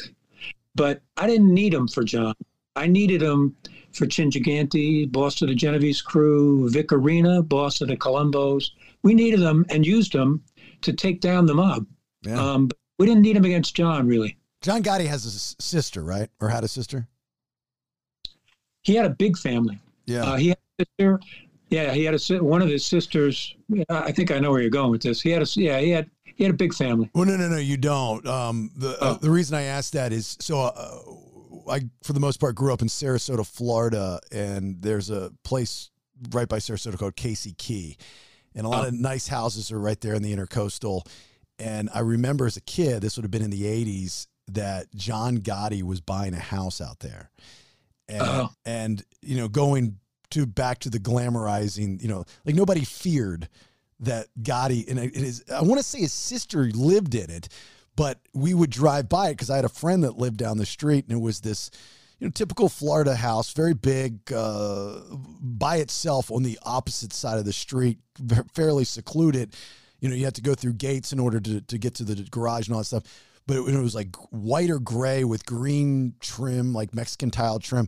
But I remember seeing these giant cameras. It was the first time I've ever, I'd ever seen cameras on a house. And that was the big talk, was that Gotti was buying a house on Casey Key along with Andre Agassi and Brooke Shields. You know, so so I, I, and, I, and I, I think I'm getting that story right. But it was, you know, when people talked about it, the locals, I mean, we're talking a small beach area, it was cool. Like, they were excited that they were coming to town. Yeah, right. I mean, look, you're not going to come down there and endanger anybody, but yeah, it was, that's our, that's what I mean. That's our fascination with outlaws generally and with gangsters, Italian mobsters specifically. I mean, it, it's cool. Yeah. They're not, they're not as cool as you think they are, but as far, as far as the movies go, because you'd be the expert of this, which one's the closest to real life? Because a lot of them are based off of true events. They just change the names. And I have a, uh, an Italian friend that has a family history that dates back to some involvement, possibly. And some of the stuff in Casino, he was like, yeah, that was based off of my uncle. You know, I'm like, whoa, really? Yeah. Goodfellas. Goodfellas. It's pretty, I mean, those were, you know, Robert De Niro played a character. I don't know what they called him in the in the movie, but Jimmy Burke, you know, and the Lufthansa heist was a real thing. And the and the uh, Joe Pesci character was a Gambino guy who went out of line. I mean, that that there was much more verisimilitude in that movie, if that if that's the right word. It was much it was much more reality to to how mobsters look and act to that movie than any of the others. Doesn't mean it was faithful pres- uh, replication, but it was closer than most. Yeah. Nate, question for John. Yeah. What, um, so I, I, I went to Egypt last year and I learned a lot about, um, King Tut, and he actually is not famous for anything he really did. He's just famous because they found his tomb basically intact. Why is John Gotti famous? Did he like, how did he become a household name? Did he actually do something significant in the, in the crime world? Or is it, was there just some, some kind of catalyst that made him a more known name? Yeah. He, he does not get an A for being a crime boss. He is famous because he decided he was going to be a celebrity crime boss. Like most crime bosses, Nate, sit in social clubs in rumpled suits. They rely on the presumption of innocence if they ever get locked up. You know, Chin Gigante walked around Greenwich Village in a bathrobe for a couple of decades to feign mental illness. So as a defense, if he ever got tried, John Gotti wore his bossdom, if that's a word, on his sleeve. He burst on the scene as a boss in the most brazen, spectacular way, right? Uh, he murdered, he's on the scene of Castellano hit. He murdered his predecessor boss in the busiest place in New York, at the busiest time of day, at the busiest time of year, rush hour outside Sparks. So his violent burst on the scene, and the first trial he defended, his defense was not, I'm not guilty, there's a, there's a presumption of innocence. His defense was, in essence, I mean, if you, re- you really, the, the, my book is as much about the first trial as the second. The defense was, in essence, yeah, I'm the boss of the Gambino family. What are you going to do about it? It was all intimidation. And he fed on the media's fascination with what they wanted to see in organ, in a in a crime boss. He was, he, he's a low rent guy, you know. He was called me a faggot, and my I walked past him in the courtroom. He'd say, "Your mother's a whore." The the media saw this stoical, reported something completely different than what he was. But he wanted to be a celebrity. He got himself on the cover of Time magazine, an Andy Warhol thing. So in the mob, they hated it, right? Gravano is famous for, he's doing his podcast now, and he says, we kept telling him, what do you mean you have a public? We're gangsters. You know, we're committing crimes. But John Gotti wanted to be a celebrity, and that's had so much to do with bringing down the, the mob. You know, the F B I folks, who were very talented, they're human too. And what he did was basically stick a, you know, his finger in the eye of the F B I. He's walking around in a three thousand dollars suit, Teflon Don. He's basically humiliating them. And, it, you know, they reacted the way you would. So they did their job. And, and as a result, really ended the mob as we knew it. Do you think that is not only arrogance? Because I, I was actually going to bring that up as well, as he was a new version of what the mob became.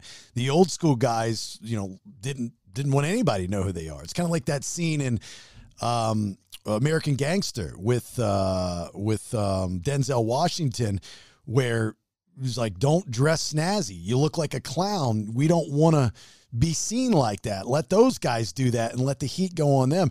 But with John Gotti, Dapper Don, you know, he came out wanting to be this thing that the other guys hated. Do you think not only that, but the arrogance was the sole purpose that the mob is no longer what it used to be today? That, that you're absolutely, it's a great point, Jason. It's, he, he didn't change things. He would, he would have been a flash in the pan, because the, the mobsters would have just gone back to the way they were. Let's they keep a low profile. The reason, I think the reason he wasn't a flash in the pan, he didn't trust Gravano. He trash-talked Gravano on our bug. Gravano heard snippets of it at the detention hearing. And then when Gravano reached out for me and flipped, I, I said this to the judge at Gravano's sentencing. Before he flipped, very rarely some low-level guy like, you know, Henry Hill for Goodfellas would would flip. And the word in the street was, eh, there's something wrong with that guy. He became a rat. When Gravano flipped, all of the F B I agents who had informants, and informants are everywhere, reported that in the word in the street was, if Sammy flipped, there must be something wrong with the with the mob, with this thing of ours. Yeah. That was a huge turning point. And by the time I went on the bench in ninety-four, made guys, captains, consigliers, underbosses, bosses, Joe Messina from the Bonanno family came in. Sammy, that Sammy flipping is why John Gotti was not just a flash in the pan, celebrity, lousy crime boss, and why the mob really was decimated. At the highest point of their popularity or strength, actually strength, who's more powerful, the mob or the cartel? Oh, geez. You know, it's like, it's different business lines, Jason. You know, the mob, the popular misconception about the mob is it's all drug dealing and gambling and loan sharking and prostitution. For one thing, they're not into prostitution, but the real deal for the mob back then was labor racketeering. It was owning corrupt union officials, not owning, but sharing the wealth, sharing the corruption, and, you know, uh, construction, garbage carting, the garment industry, the piers in New York. If you can control the labor piece, you can take, just skim a little bit off, you know, for, for decades, for every yard of concrete poured on a major construction site, I'm looking at one out here in New York City, three dollars went to the mob, one to Chin, head of the Genovese family, one to Paul Castellano, Gambino family, and one to the head of Teamster Local two eighty-two, whose on-site stewards could keep the trucks from coming on the job. So you, that, so it was kind of a, not guerrillaing money out of this, out of people, but with corrupt relationships with unions, making, skimming off the top of like every segment of the economy, the urban economy, money. And it was crazy lucrative for them. That, all of that ended. And in that sense, they don't really compete with the cartels. The cartels just do drugs. They, the drug dealers in the mob would buy from the cartels. Everybody does. But otherwise, we're not really in competition with them. With that being said, did they do anything good? Like if they never existed, would something that's good that exists today not be around? No. No. So they've never done anything that's been beneficial to our way of life. It's all been bad, bad, bad, bad, bad. Here, here's the one qualifier. The, the origins of the mob, early part of the twentieth century, Italian immigrants don't feel like they're represented in their elected government, in their elected governments, right? And that whole thing, you know, Don Corleone, like holding court and resolving disputes. There's a kernel of truth in that. Before those Italian immigrants were assimilated into, into the mainstream culture and elected their own representatives, they kind of did rely for what, you know, as like for quasi-governmental mm. function, the, the mob. But that ended, look, the Italian, you know, that ended almost a century ago. They, the, the mob evolved into just a bunch of people who made a lot of money by committing crimes, and they weren't really doing any good. You know, they, they one last thing, John's lawyer was, was, was uh, famous for saying John cleaned up the drugs off the New York streets. He, He had drug dealers in his own blood family. We convicted John Gotti of heroin trafficking, and they were in his crew, and the drug dealers all over the mob. That wasn't their principal source of revenue. Labor racketeering was, but this notion that they cleaned up the streets is ridiculous. All right. I know you have to go. I wish we had so much more time uh, with you, because I've got a million other questions, um, and maybe we can have you back on at another point in time, but fascinating. And thank you for everything that you've done for the system in general as a prosecutor and as a, as a judge. Um, so thank you for that. John Gleeson, The Gotti Wars, Taking Down America's Most Notorious Mobster. It's the book. It's the memoir. You get it anywhere books are sold, Amazon, I'm assuming, uh, books, uh, Barnes and Noble, so on and so forth. Um, you're all around the place. You're on television, you're on radio, and you made time for us, so we appreciate that, sir. Thank you so much. Thanks for having me on your show. Great to meet you guys. Take care, John. Bye-bye. Hold up. Wait a minute. Let's hear from our sponsors. Look, doing a new kitchen or bath, that's a big undertaking, right? So you want to go to somebody that's like a one-stop shop, like U C I Kitchen and Bath. They've been Atlanta's number one cabinet, granite, and quartz fabricator and installer for the past twenty years. That's what I'm talking about, a one-stop shop.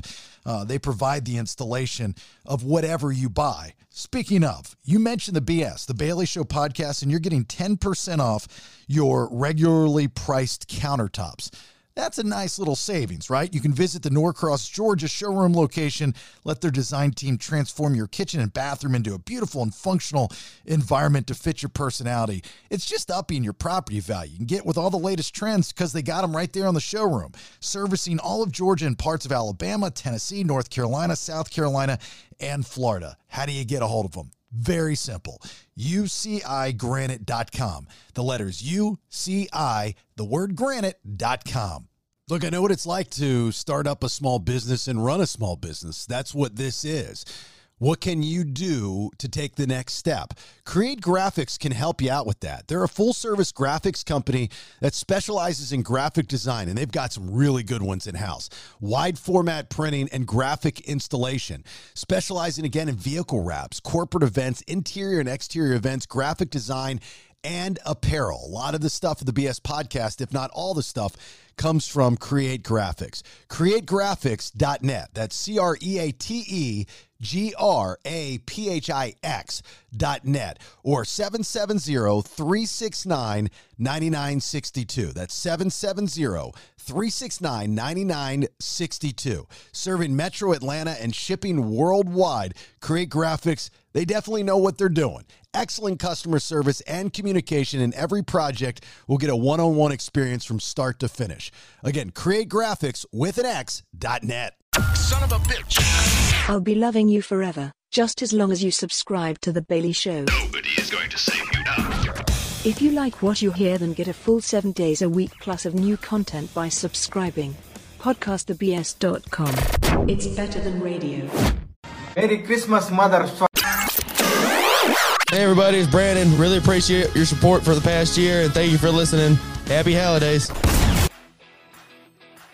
Well, I guess back to the video stuff. We're thinking about what else we can do.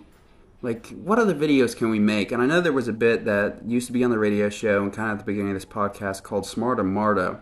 And that was where they went to random, like, bus riders at stations and asked them, like, generally easy trivia questions and let listeners guess. Are they going to get it right or wrong? And the winner, you know, gets a little prize or whatever, gets some tickets to a show. And it's surprisingly difficult because they'll, like, remember who was the Queen of England back in, like, seventeen, you know, thirty-two, but they'll forget, like, where in the world Alaska is. No, it's not part of Russia, you know? So it's pretty insane. We don't have Marta here, but we do have Carta. I don't know if that's a knockoff version or whatever, so no promises, guys, but we're thinking about doing a video version of Smarta Carta for y'all. We know you loved it. Maybe we'll get something going there with it. Um, so yeah, let's wrap this up. It's been fun. Maybe we'll do this more often if the people demand it. Uh, y'all might have hated this so far, but it's been fun for us. And Travis, if you're still out there, buddy, my offer still stands. Although maybe on the way into the first punch, we'll just high five and grab a beer. I'm down for that. Later, boys and girls. Ciao. And back to you, Jason.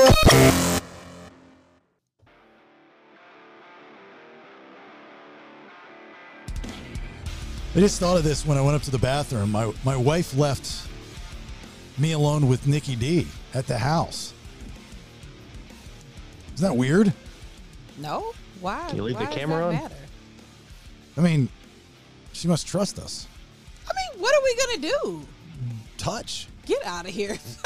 She knows better than that. Yeah, but yeah. get out, get out of here, Chris Paul's mom. No, I mean, it's you just don't don't normally leave boys alone with girls.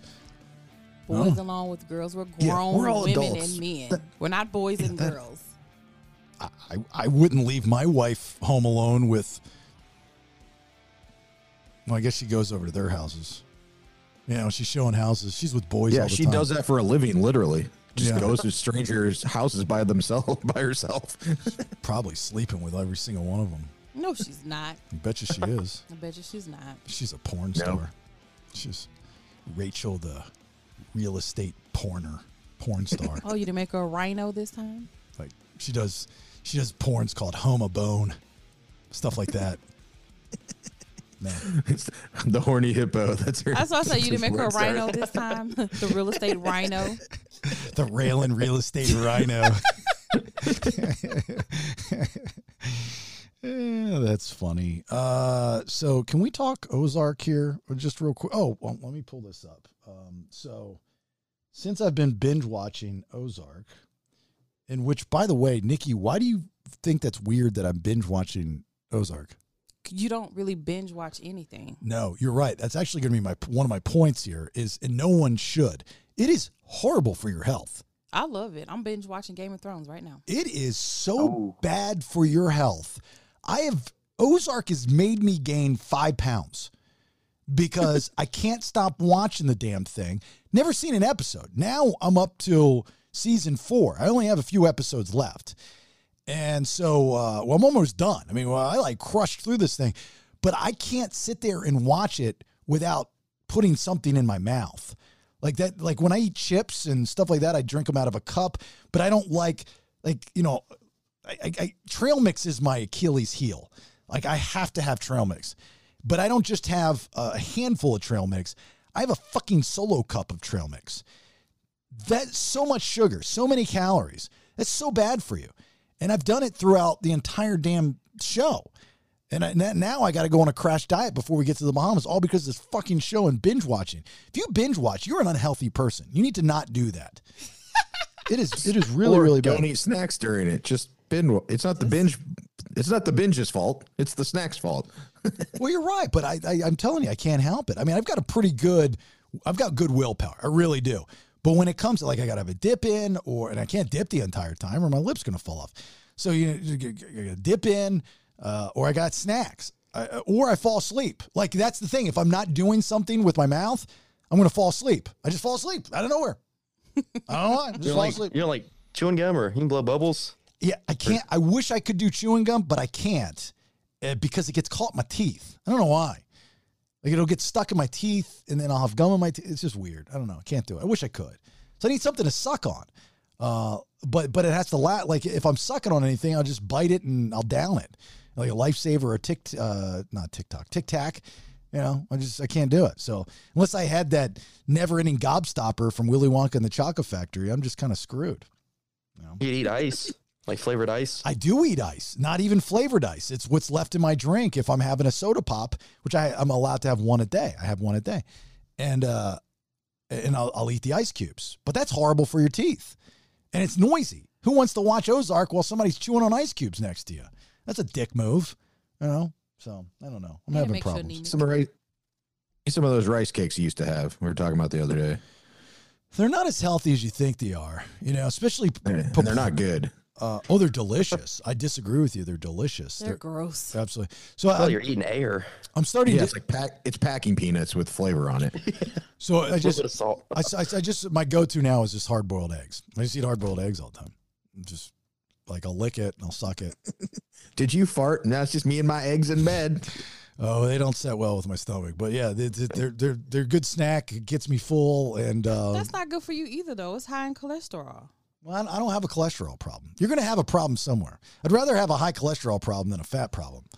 Uh, I, I, maybe I'm not that fat, but I gotta I gotta shed like five or six pounds before I go to the Bahamas. You're not fat at all. Hmm. Yeah. Well, tell that to my underwear that don't stay like the band around in the front, kind of fl- flops down a little bit. That bothers me. You know what I mean? the, yeah. Your belly kind of pushes the band down in the front, but not on the sides, on the back, just in the front. Fucking drives me insane. I'm like, that's when you know you got a problem. uh, all right, so I want to talk Ozark because I'm so. This is like the best television show ever. It really is. And I know I'm yeah, so late. Told to, you. I know you. You are right, and I am wrong. Brandon, you the same. You are right. I am wrong. Let's just get that out of the way. All right, you're right. I'm wrong. No, we're, we're we're not rubbing it in. We're just saying it's a great show, and we're happy that you have now accepted it and and jumped in, and you enjoy it as well. I, I'm a little bit too accepting of it. Like my life revolves around Ozark. It, it really does, and I can't watch it without my wife. I'll fall asleep, and she'll get through like maybe the rest of the episode, but I'll pick it up the next day in the gym when we're on the treadmill. So it's all good. We got a system. Um, are you, are you into this, Nikki? I watched the first five episodes and it was boring. I couldn't watch it no more. Okay, you can leave now. That's like boring. Saying my dog's ugly. The, this no. is the without a doubt the best show ever. I tried. Everybody, when it first was bandwagon, and everybody was like, Ozark, Ozark, Ozark. My friend's like, please watch it. So I'm like, okay, I sit down, I watch it.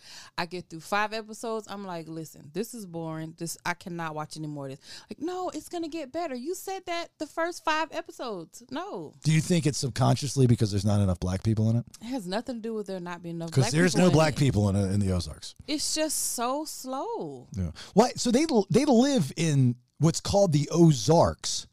But like yeah. Ozarks, yeah, yeah, that that's what it's called. The area is the Ozarks, even though all filmed for the most part in Georgia, at Lake Altoona and Lanier and stuff. But um, and up in Stone Mountain, the but why is it called just Ozark if it's called the Ozarks? Sounds cooler.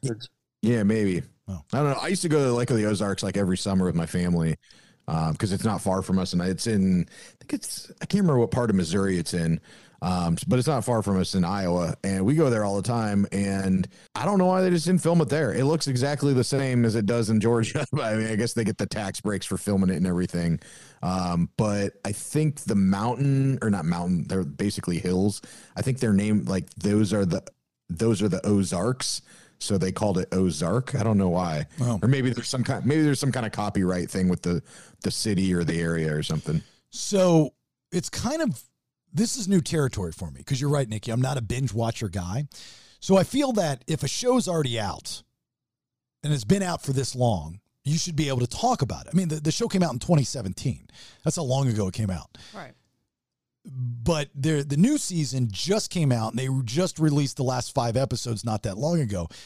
Um, so like I'm, I'm struggling here with the the spoiler alert thing because I've only really talked up to episode four, I think, on, on the podcast. I think I can I can openly talk about this, right?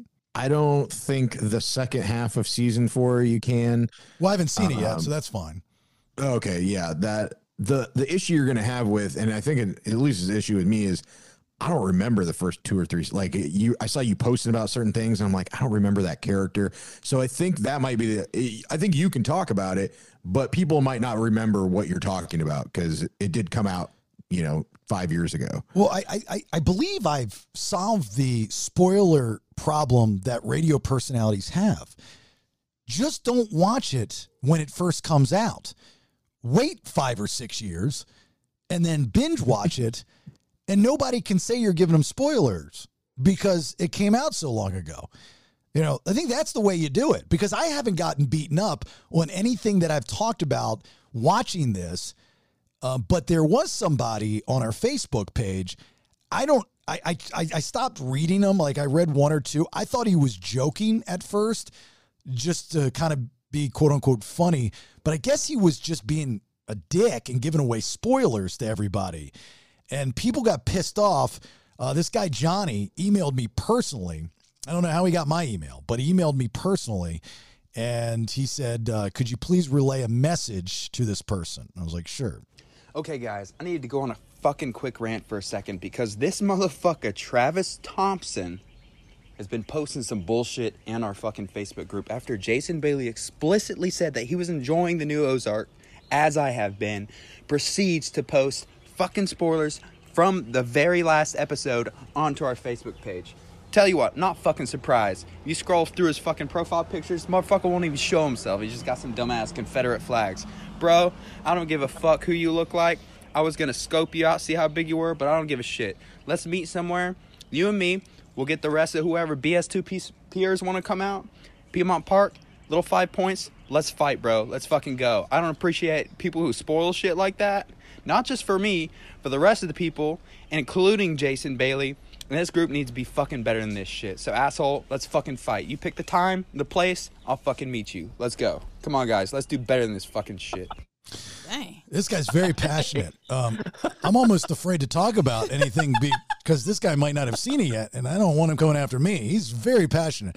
I don't want you guys to fight, by the way. Um, so I do. Let's have the first I... B S fucking boxing match somewhere, and I will come back for it. well, well, whoever this Travis guy is, ball's in your court. So if you want to leave us a message, feel free to do that. You can do it right on the Spotify app if you use it, or you can record it like this guy did and send it to us somehow. I don't care. Yeah, I saw I saw he posted that, but I remember I spoiled it for myself because we were talking about it. And we're like, wait, is the second half out already? And as soon as I look up part two, uh, it's right there. I'm like, oh, God almighty, you got to be kidding me. That's I, the worst spoiler. I've actually avo- not like I haven't sought out to personally avoid the spoilers. I just haven't seen any of them. You know, th- there's been like w- a couple posts about season four, and I just didn't even re- like I saw the word Ozark and I just didn't read it. Um, so I haven't been force-fed any spoilers yet, with the exception of one, and it hasn't happened yet. You know, but you all you kind of have to assume that this person's going to die. Um, like Omar is still alive where I'm at watching Ozark. Um, the I, I noticed that in season four they're spending a lot of time back in Chicago, and I wondered, you know, okay, so it seems like they get in the car. And then twenty minutes later, they're from the Ozarks to Chicago. Do you know how long of a drive that is in real life? Yeah, it's, I, I said the same thing, and maybe they forget the Ozarks is in like central Missouri and Chicago. That has, I, I haven't looked it up, but it has to be ten, twelve or ten hours or something, eight hours maybe. It's eight and a half. Yeah. Eight and a half yeah. hours. I thought the same thing when I was watching. I was like, those cities aren't that close. They mm. wouldn't be jumping. They wouldn't, they're not driving. They'd be flying. Yeah. Um, so why do we like this show so much? And why does Nikki no dislike this show so much? It, N- Nikki doesn't like it because, it, like she said, it, it is a slow show. It's a drama. Mm. Um, it's a lot like Breaking Bad, which is another phenomenal show. Um, it's and it kind of like Walking Dead, where there's a lot of action and then there's just kind of a lot of dialogue and scheming and stuff like that. Um, so I can see why Nikki doesn't like it. Um, I think we like it just because it's, it's this, uh, it's kind of the reason we watch the Crazy Bitch Network. It's these things that are happening in wholesome, you know, cookie cutter families that don't normally happen. And you're like, holy shit, this person killed someone. So it's kind of the same thing you're watching. Like Marty Bird is this kind of geeky, you know, accountant type of guy. And, you know, he gets into with these other people, and then all of a sudden he's a, you know, a murderer, and he's a drug dealer, and he's a, a launderer, and he does all these things. Um, so I think that's the, that's the grab on it, is just that average home or average family that is turned to this life of crime. See, I don't yeah, probably that it could be true, you know. Well, obviously it's not based on a true story, but there are cartels, and I'm sure someone's laundering their money somewhere. See, I don't think it's a slow show. You know, because uh, you know, I, I, I, Nate, you know this. You'll tell me to watch certain shows, and I'll bail. I'll be like, it's just way too slow for me. And you're like, what are you talking about? So you, you know, my attention span is very, very short. So I thought from the very beginning, I was hooked. You know, the the the scene with his partner. You know, I mean, it starts out with action. It starts out with, you know, killing and all that stuff. But there's a lot of m- murder and dying and stuff. And there's, if you watch shows like this. Because people have a tendency to go, oh, this is bullshit. This isn't real. No shit, dude. It's a television show. But people want the reality in it. This is as far-fetched as you get, but it's one of those shows that you go, is it? You know, you're like, there's no way there could be so many people dying in such a small town and nothing be done about it. And you go, well, maybe there is. You start to question the system and going, this could possibly happen. I agree with you, Brandon. I, you know, obviously we do know that there's cartels that exist. How many lily white cookie cutter American families are doing this? This has, I mean, th- this isn't just fabricated, made up out of the blue. Th- there's somebody that has to have done this or is currently doing this in America. Has to be. There's people that launder money all the time. Uh, and then it just snowballs from there, as what happened in the show. So I don't know. I'm fucking, this is, this is good. This is, I can't, yeah. I can't stop watching. But can't stop eating you, trail mix. You should get on break. You should get on Breaking Bad though. After that, I think some One other people in the two peers. One at a time. Yeah, One but, at a time. But after you finish this, if you're, if you have an itch to, cause that's what always happens. Whenever you finish a whole series, you have this kind of depression period where you're like, I don't know what to do with my life. How are the birds doing right now? What are they up to? And, uh, and you realize there's nothing left to watch and it's sad. So if you need some kind of, uh, post binge breakup, uh, garbage to, well, not garbage, because Breaking Bad is a phenomenal show. It has all these awards and stuff. So you should definitely watch that next. Well, I, I've already found my, my second show, my next show. What, what is it? I've What's already that? started it actually. So I'm, I'm cheating on Ozark with Meltdown, Three Mile Island. Oh, that? I did. I saw that pop up on Netflix. I haven't seen it yet, though. Uh, so far, I'm only uh, season one, episode one. Started watching it in the gym the other day. It's about the the meltdown, Three Mile Island, Pennsylvania, seventy-nine, mm-hmm. nuclear power plant, the oh. only one that's ever happened on American soil. It's pretty good. I mean, you. I like to learn things. I don't What's know much documentary? about. Documentary. Uh, no, yeah. Yeah. Is it a docu-series? Is that what it is? It's a docu-series, yeah, because they they, oh. they have people that worked there that are telling the story. Mm-hmm. It's pretty much, hey, it's been long enough, the cover-up, we need to stop this and let the American people know what really happened. Oh, okay. It's one of those types of things. You know, because when we think nuclear meltdown, we all think Chernobyl. But we had one on American soil in seventy-nine in Pennsylvania at Three Mile Island. Just many, you know, I was four years old at the time. None of you guys were even born. So, uh, yeah, so it's cool to learn about it. So that's what I say. Here's a trivia question for you. If Google is correct, Nate, you can answer first. I Googled this. Why? I have no idea. Probably for the same reason I got directions from the Ozarks to Chicago, Illinois, just because I was curious. How many times is the word fuck said in the four seasons of the Ozarks? And this includes uh, flashbacks, everything. The word fuck. How many fucks are in the show? Oh, God. Four seasons. How many episodes is it usually a season? Ten, except Ten. for the fourth, there's fifteen. Ten. I mean, God, I don't know. ten thousand? ten thousand. All right. Nikki? I'm going to say fifteen thousand. fifteen thousand fucks. Brandon, how many fucks do you give? Uh, I'd say one hundred fifty. one hundred fifty fucks. Brandon, you would win. Believe yeah. it or not, two hundred fifty-eight fucks used in Ozark. Yeah, I figured oh, it was really? like two to five a episode is what I was guessing. I thought that was way low. I don't think that's correct, yeah. but that's what Google said. Yeah, I would, because, I mean, you're thinking four seasons, forty, forty some episodes maybe. And they're they have to be saying it more than two or three. If one character says it, they're going to say it more than once. So but, I would think it'd be like ten or fifteen or something. But see, here's the thing. I think one hundred. I think that we think there are more fucks than what are really there. So two fifty-eight might be right, because really Ruth is the only person that overly fucks on the show. Nobody else says the word fuck as much as she does. Well, she says it uh, very strongly. Like Marty might be like, Jesus, what the fuck are you doing right now? Or something, you know, just saying it in like very quickly. But yeah, Ruth has, she has a good fuck. She's great. This is a phenomenal actress. Me. She's a, I mean, an amazing actress. Amazing. Yeah. Uh, Inventing Anna. Have you seen that, Nikki? I have. Oh, God. The attorney that we have on the show, Manny Aurora, right? Mm-hmm. He's representing the real life Anna Delvey right now in New York. Representing her for what? Uh, I don't know. What her, is it? Uh, her immigration trial. Yeah, her oh. immigration trial. Yeah. She could, if she wanted to, just go, like, what do you say, to Germany and and be fine, but she wants to fight it because she wants to stay here. She wants to stay here. So he travels up to New York to represent the real Anna Delvey. Wow. Isn't that, that cool? Is cool. Mm-hmm. And the, the my favorite character from uh, outside of her is the uh, black girl.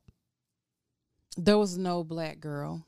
Oh, yes, there is. Her her friend that worked in the hotel. Oh, you mean Inventing Anna? Okay, yeah. I thought you meant Ozark. I'm oh, like, no, no, I no, no. see a black girl on Ozark. No, no, no. The, the black girl. She's my favorite character. I forget her name, but she's booked. We're going to have her on the podcast here Ooh. in the next couple weeks. She's an amazing actress. Yeah, I like her. She, like, out of all the acting that was done, I think, in Inventing Anna, outside of uh, the girl, I don't even know her name, that plays Anna Delvey, um, is her. I thought she was tremendous. Yes. Like she, she, just like Ozark, you know, you kind of gravitate towards a character. And I'm trying to think, like I was, I was talking to myself while I was watching this, I was like, who's my favorite character?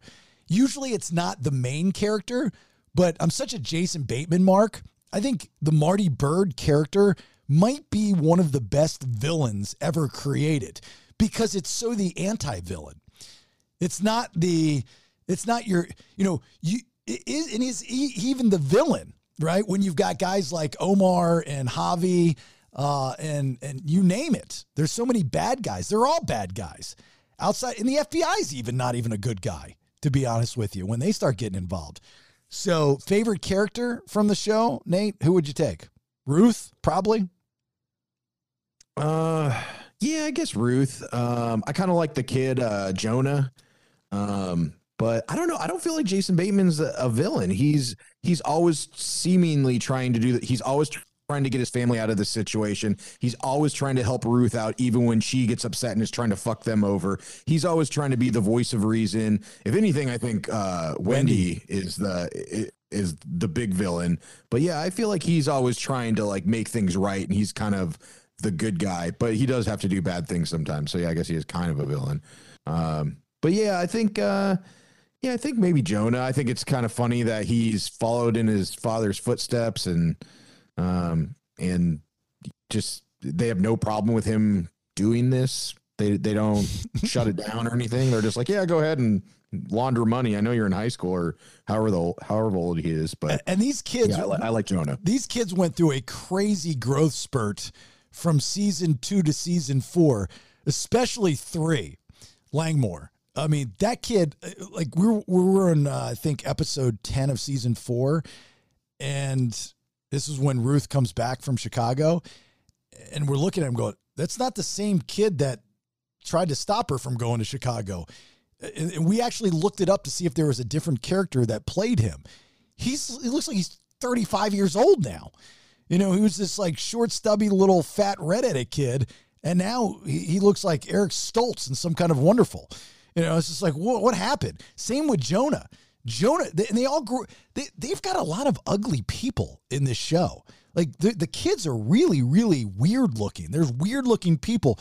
The new cartel attorney, even the original attorney, Helen, fucking weird. She was like the Hispanic Jane Lynch. They, they, they, it's like they, the cat, they cast at odd looking people. Uh, I don't even know if the new cartel attorney is a guy or a girl.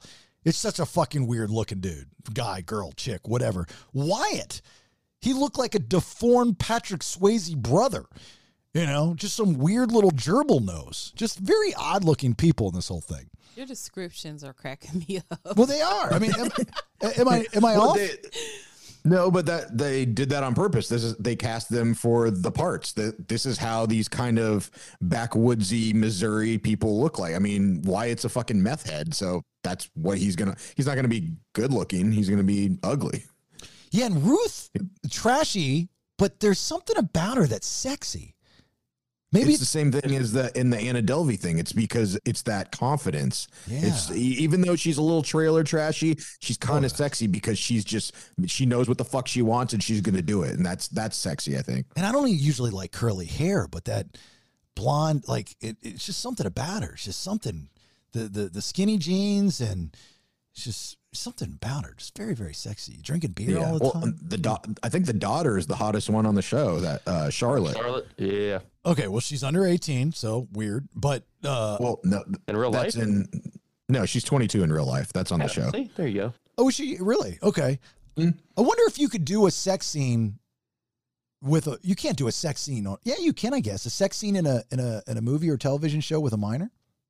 I mean, Nikki's watching a Game of Thrones. She knows. Yes. Lots of minor ish type of sex scenes in Game of Thrones. Are you talking about like fourteen, thirteen in there? Are, are you talking about minor in the show, or like, or minor in real life? Minor in real life. Oh no. Yeah, yeah. Because remember that was the big thing with Brooke Shields. She did. Like, I mean, it wasn't a sex scene, but that scene, was but in she the was eighties. Nine. Yeah, but that, yeah, but she was naked. Um. So yeah, I mean, I guess you could. Blue Lagoon. Yeah, but that that was in the eighties when we didn't know any better. You know, time, times have changed a little bit where you wouldn't be. A, that's why I didn't know how old she was in real life, and they had the sex scene, and which I still think was like there's still some gaps in this show that I'm hoping, I'm assuming that they're going to fill as you get closer to the end. Like. When she lost her virginity, like what, how did that fit in? You know, so I'm, I'm in my head, I keep thinking that I'm like, okay, if they're spending more time back in Chicago, maybe the guy that she lost her virginity to is going to play a role at some point. Um, I don't know, you know? Uh, so there's, there's like these weird little, um, we, we still, you know, never found out what the Snells had over the sheriff. We never learned that. I don't remember that part. What? Oh, the debt they owed to him, or the he, owed, he owed. Yeah, he owed to yeah. that. But that was all of like the, the first two seasons, because the sheriff was the authority figure, and you know this. When the Snells were introduced to the show, they were like, uh, you know, you owe us a debt, and and and he would cower down to them. We never found out what that debt was. I was always curious what the debt was. Yeah, I don't know. I don't remember if they ever said that. I thought it was just they, you know, they, they could kill any of the, the law enforcement because they, they have these cartel connections, so they were just afraid of him maybe. No, they, he did something. There was something that happened years ago that he's ever forever in debt to, but now he's no longer there. So, uh, you know, we'll, we'll never know. It's very exciting. I, I know you're very bored right now. Like she's like packing up. She's closing up her laptop. She's like, I came with what I needed to do, and I'm, I don't want to listen to this shit. I have no, no idea. No, it just died, so that's why I closed it. She's like, I'm out of here. I don't want to talk about this Ozark stuff anymore. Brandon, who's your favorite character? Uh, I would have to say Marty. I just like the way he handles things, and yeah. usually keeps a level head all the time. Yeah. Who's your favorite? Who's your favorite like secondary character? Uh, yeah, definitely Ruth, because she's kind of like a little Marty. But I think she's a she's a she's a primary character. How about your oh, fa- the, how about your favorite oh, character that's dead, or is that too spoilerish? Uh, no, I, I guess my other favorite character would probably be uh, what's what's the guy that ran Lickety Splits and runs Ruth's Motel? Oh, He's, the, was engaged the, to the stripper. Yeah, Jade, the nerdy guy. I forget his name, but yeah, I know the stripper's I just, name. I just find it so funny that you know he's still naive to everything going on. Yeah, and it's like, oh, you know, I don't really know. I'm just kind of here. He still isn't. Like, how do you how do, how do you have this big of an operation and you yeah. they, they tell so many people uh, and and nobody talks, or they all talk and nobody does anything about it? It's absolutely nuts uh, how this whole thing. And Marty and Wendy are always like one great thing about this show is they're always so cool, calm, and collected, even though their lives are in danger all the time.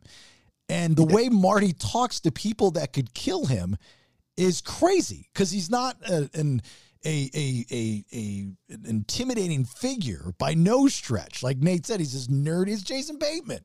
You know, he's wearing slacks and a plaid shirt, you know, dress shoes. He's talking to the cartel like, fuck you, you fucked up, don't ever fucking do that again, you come around my family, I'm gonna fucking kill you. It's like, but anyway, back to business. And they do business again. yeah yeah do you remember um or have you seen, yeah, you've probably have seen um Wendy's Wendy's dad that came back? Yeah yeah yeah yeah yeah Do you know who he is? Do you remember like like who who he played? He's what he's famous for. He's a famous actor, and I couldn't put my finger, I had to look it up, but I couldn't put my finger on it. Oh no, who?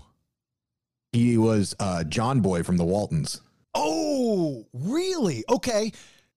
That, oh, that's so crazy. Th- that's probably why I read an article about him the other day. Um, oh, no, no, no. I'm talking about some. Did John Boy from the Waltons also play? He was in Fletch Lives. He was the kid in the car. I think he was. He was the redheaded kid in the car that stole the car.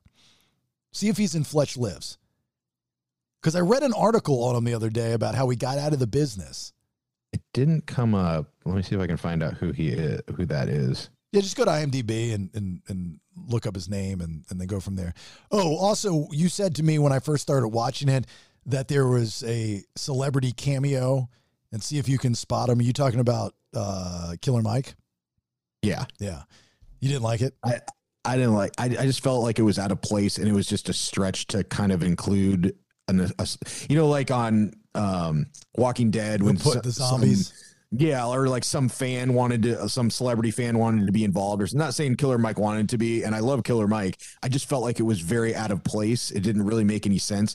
Ruth isn't listening to fucking rap music for an whole episode. Like, it was just random. It was so, it was strange to me.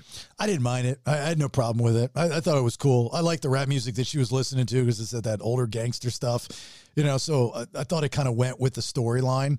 Um, For, but why? He just happens to be in this diner and they just talk. No, that it seemed weird. They referenced her liking rap music from the beginning.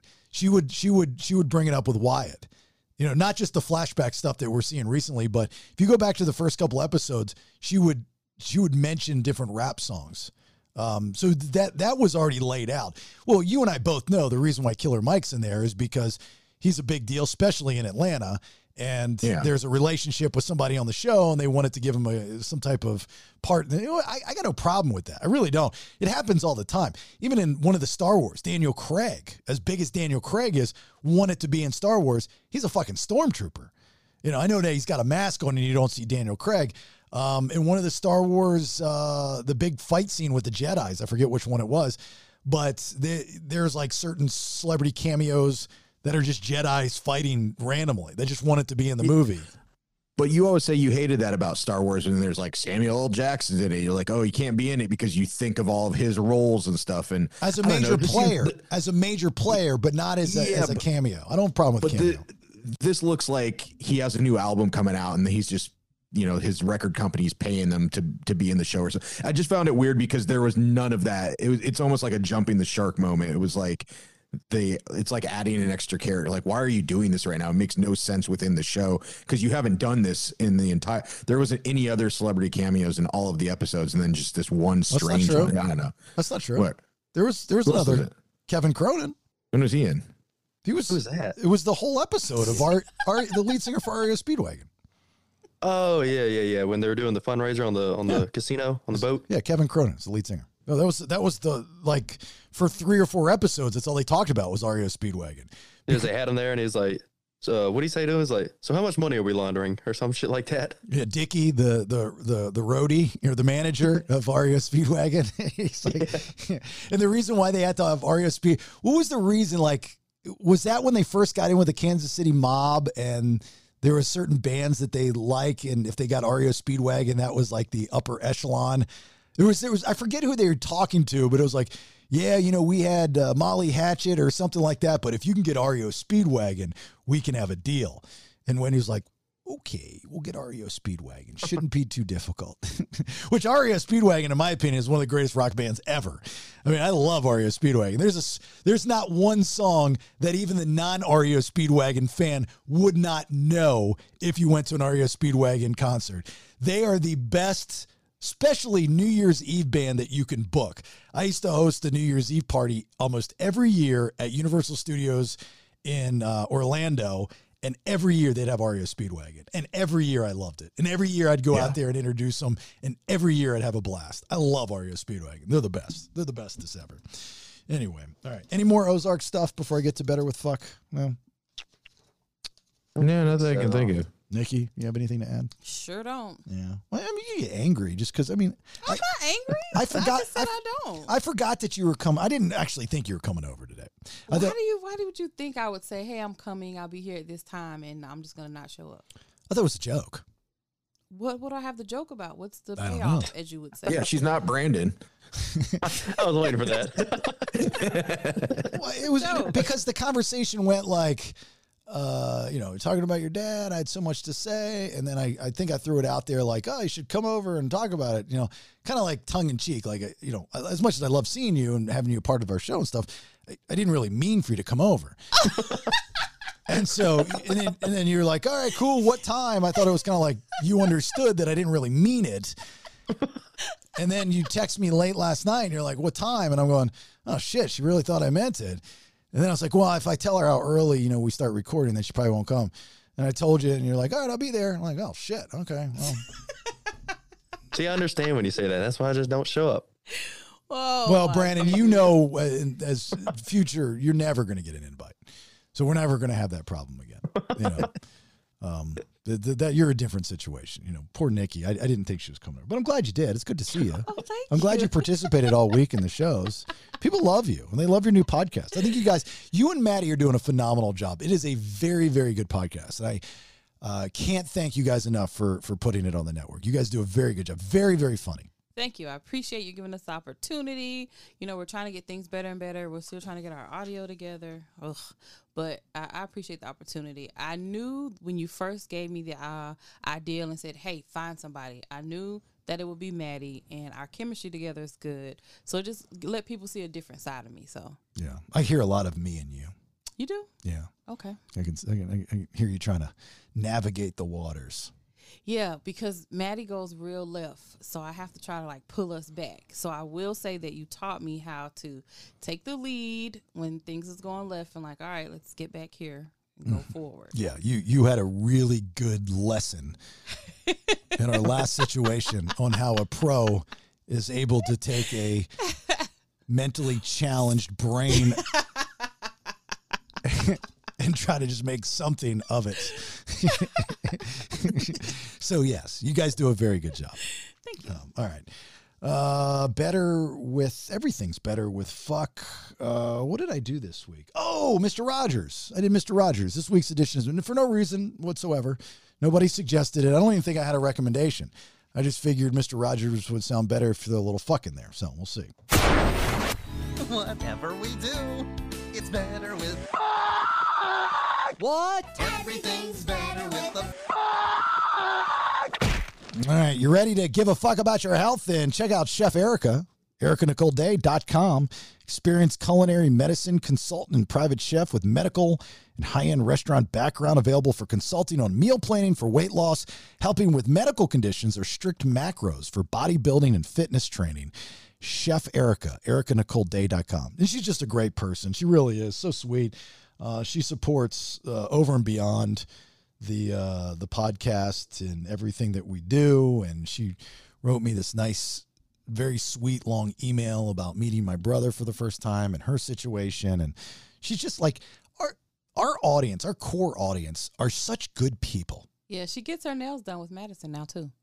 Oh, really? She does. Actually, I think that she just got her lawn done by Sparky's Lawn Service, too. Yep. Am I right? Yeah, she posted a picture. Uh, so everybody's kind of, you know, that's why we always tell you to to make sure you, you join the social media. Um, you can get all of our social media accounts off podcast the b s dot com.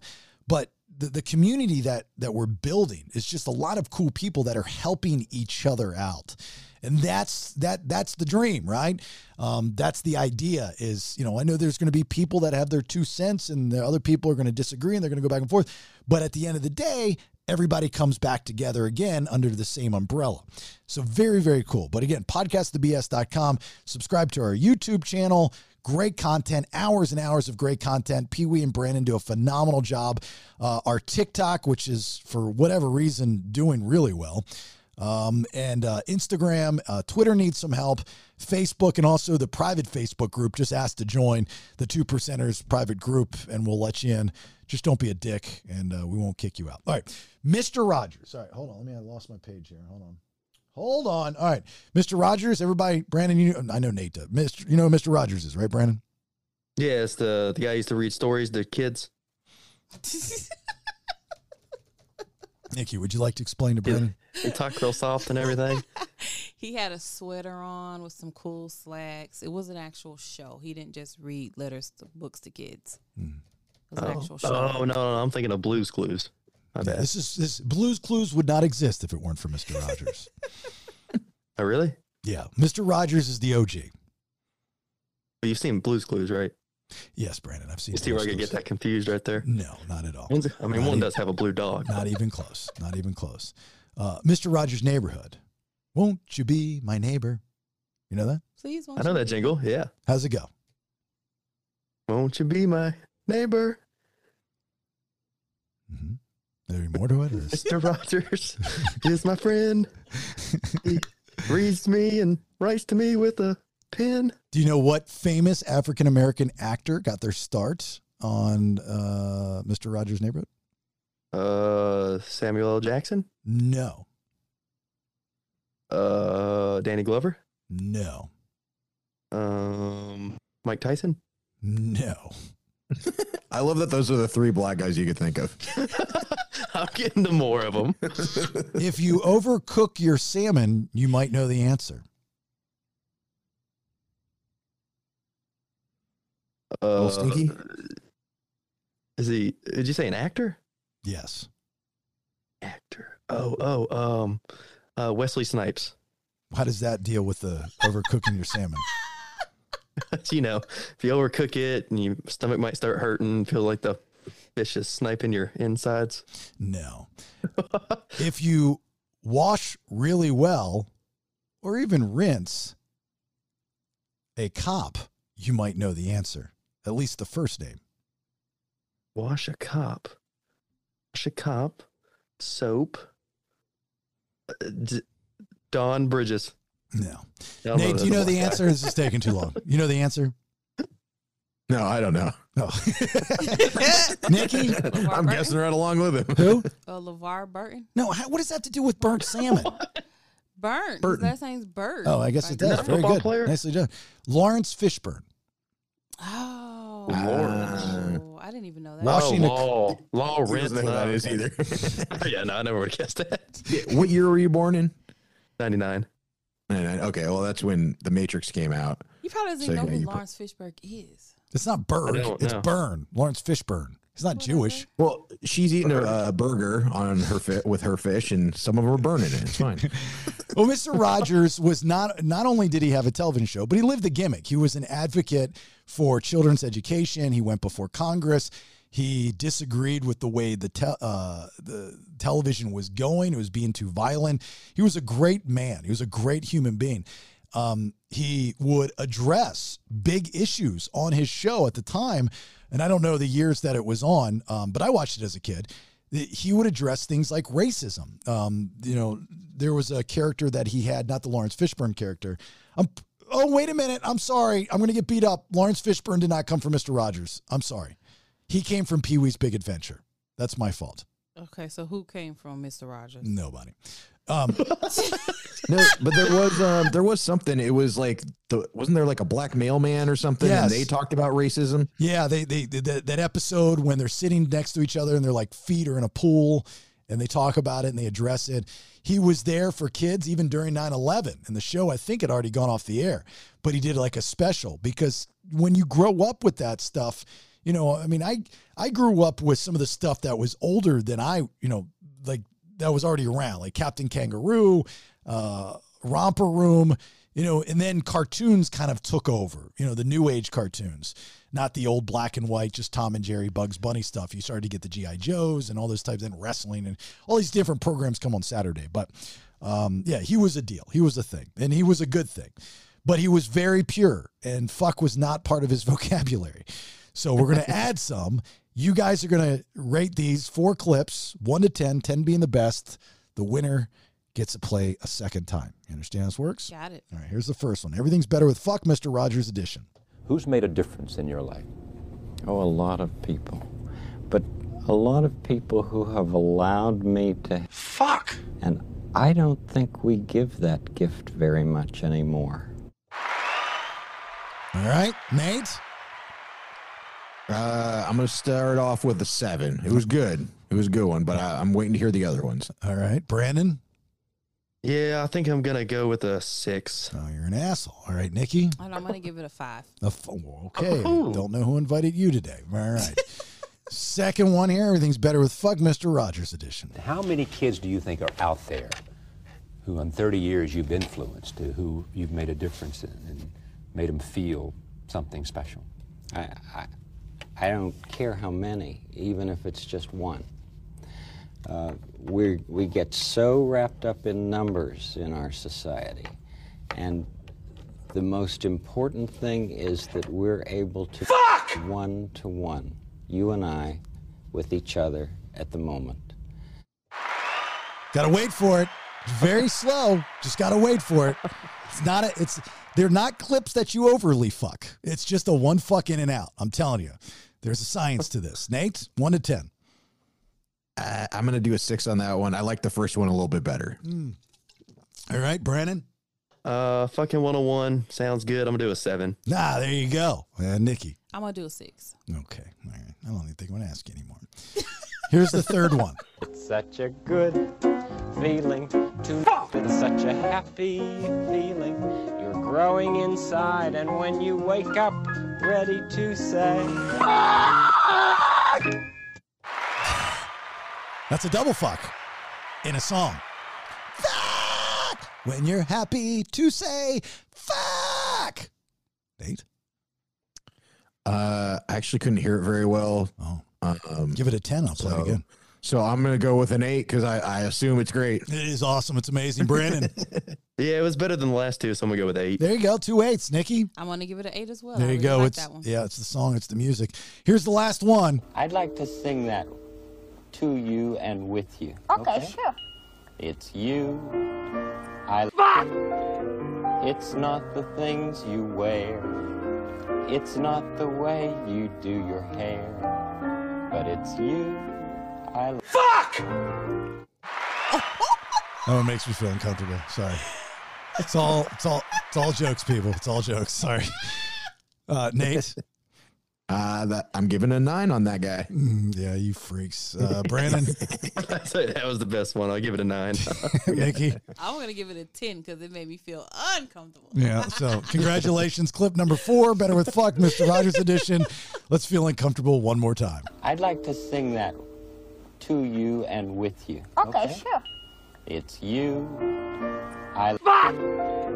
It's not the things you wear. It's not the way you do your hair, but it's you. I fuck. It's it's the the hairline that makes you feel. It's not the fucks. It's the hairline that makes you feel really uncomfortable. At least it does for me. Okay. For some uh, reason, fucking kids always wins. Yeah, you guys really like those fucks with the kids. They're fucking weirdos. A very odd cast of oh, people man. we have here on this show. Okay. Uh, Nikki, thanks for sitting in with us this week, most of the week. Thanks for having me. This was fun. Yeah, thank you. I feel like I'm working again. Yeah. It's us, isn't it nice? It is. Yeah. Would you come over every time we record? Probably not every time, but I probably come in a little bit more to get out of the house because I'm feeling unemployed. Mm-hmm. Are yeah. you unemployed? I am unemployed, but I, I didn't feel like it before. I'm feeling like it now. How much money do you need? How much money do I need? Mm-hmm. I don't know. I need a lot of money. Like right now, if I were to say, how much money, how much money do you need? How much money do you need? Just right, right now, now, today. I'd probably say a thousand dollars. A thousand. So if I give you a thousand dollars right now, it'd make your day. Yeah. Okay. Brandon, do you have a thousand dollars to give Nikki? No. She'll, she'll, just make it, she'll just make it in two seconds on this uh, Meet Me. Are you still on the Meet Me flap? Yeah. On the Meet Flap app? Yep. What's that called? Well, Meet Me. Meet me, meet me. Meet me. Yeah. But I'm, I've switched over to Tag now. So I'm still on Meet Me, but I've been streaming on Tag because mm-hmm. I wanted to kind of start over to get myself back moving. And um, I'm doing good over there. Are you still uh, Black Iguana? Yep, still Black Diamond. Or Black Diamond? Yep. Yeah. Black Iguana. And I still She's, she's evolving. She was on friends. Meet Me. Now she's on Tag Me. Then she's going to be on Fuck Me. Oh, my God. That was my joke. I was getting ready to say that same thing. I was just waiting for the pause. So how much you uh, make it on Tag? It just depends. Like last week, I think I made like four hundred dollars. Damn. Yeah. So you're not unemployed. I am unemployed.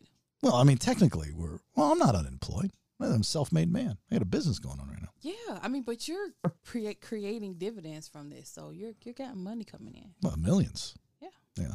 I mean, all these subscribers that we have. It's crazy. All the advertisers. What we charge for advertising is ridiculous. fifty thousand dollars a minute.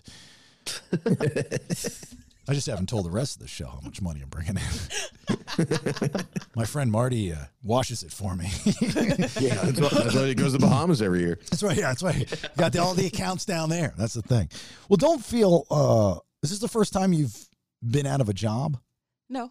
Oh, okay. So you know the feeling. Yeah, I know yeah. the feeling. Just that's why I want to get up, get out, do something. I, I will tell you that the only three, uh, one, two, two other times, two, yeah, two other times that I've been out of work in this business. This is the third, mm-hmm. right? The radio business.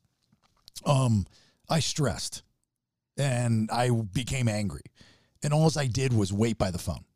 I really did. This was planned out. Nate knows this. Nate and I have been planning this podcast thing out for a year before we started, so a year and a half, right? Because I knew it wasn't going to work there. I told you guys that every day. You did. You just didn't believe me. I did not believe you. None of you all did. I mean, Nate maybe did, but n- nobody else believed me. I just, it's not going to work. I know when something's not working.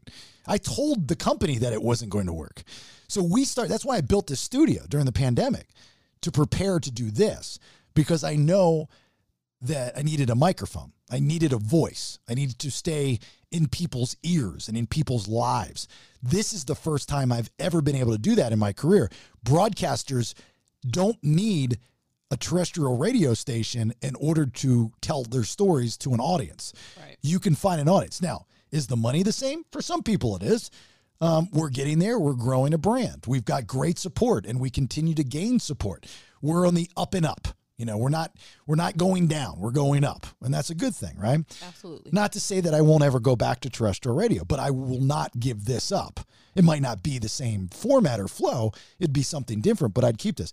You just have to find creative ways. Create, you know, Steve Coonan, who is a big deal in Atlanta. He's a big deal across the board, but Steve Coonan is um, used to be president of Coca-Cola or high up at Coca. I don't know where his job title was, but he uh, he's involved in the Hawks, and I mean, he's just a big money guy, right? Nicest guy in the world. Been in Atlanta, Georgia his whole entire life. When he was a young man, he told me this. When I first got to town, I worked at the sports station. Uh, we interviewed him, you know, talking about the Hawks and stuff. And he says, "Jason, I want to take you out to lunch. I want to I want to explain Atlanta to you." You know, I was like, "Thank you, sir." I was, I was, I was like honored. This guy's going to take time out of his schedule to talk to me. He just met me. He just liked me, I guess. And we went out to lunch, and he told me the story of when he was a young man. What he did for a living was he he was a liquor rep. I mean, this was in the eighties, right? Right. He was a liquor rep, and he was so good at it. And the company came to him and said, and he loved Atlanta, right? And I think he had just gotten married to his wife, or he had been married to his wife, Edie, or was with Edie. And uh, he he was so good at it, they wanted to give him a promotion. It's like, great. But in order to take that promotion, he had to move out of the state, out of the city. He loves it here. And he always, he says, "I'm never leaving. I don't want to move." Where they're like, "Well, this job's not going to be around anymore. So it's either you take it or we have to fire you." He says, "That's fine. I, I'm no, I don't want to work for you anymore." He's gone. He was out of a job, but had an idea. And he knew at the time that Coca-Cola, Atlanta-based, was in trouble because Pepsi was beating them. So he had an idea to, and they, he knew that the churches, somehow he knew the church's fried chicken account, which was their biggest account, they were about to lose to Pepsi. So he called the president of Coca-Cola at the time. He called up. This is when you call up and a secretary would pick up and say, "President of Coca-Cola's office, can I help you?" She was on a bathroom break or something. So he picked up himself. He says, "Hi," introduces himself, and he goes, "I've got an idea for you in order to save the church's fried chicken account." Didn't know him from anything. Wow. And he's the one that created the meal deal, the five dollar meal deal. It was the, at churches? He was the first person to do it. And he said, for five dollars, you get the uh, uh, two piece of side, a biscuit, and a drink. But it was based off of the Hawks. The Kimmy Mutombo, you get you get the you get the you get the uh, legs, fries, and a drink. And then the Spud Webb, who were the two big stars for the Hawks at the time, you get the wings, fries, and drink for five bucks. Save the account. He got hired. Anyway, the moral of the story is creativity equals currency. If right. you can be creative, and everybody is creative, and we know this more now today than we ever have with the internet. You see, like there years ago, you would just think people that were on in movies or on television or on the radio or on television, whatever the case may be, they were the only creative ones that existed because you didn't know about anybody. The internet is filled with creative people that are making tons of money just doing what they love. You just got to do what you love. Yeah, I agree. You know, so that's my little heartfelt lesson. What are you laughing at, Brandon? I'm I'm having a heart to heart. I'm laughing because I was like, but Nikki knew exactly what the five dollar meal deal was. It's like she's been waiting her whole life for someone to ask her about yeah. you know what the church's meal deal is. I need yeah. to know. Two pieces of chicken, two sides, a drink, no ice, and extra extra condiments, and some slappy sauce.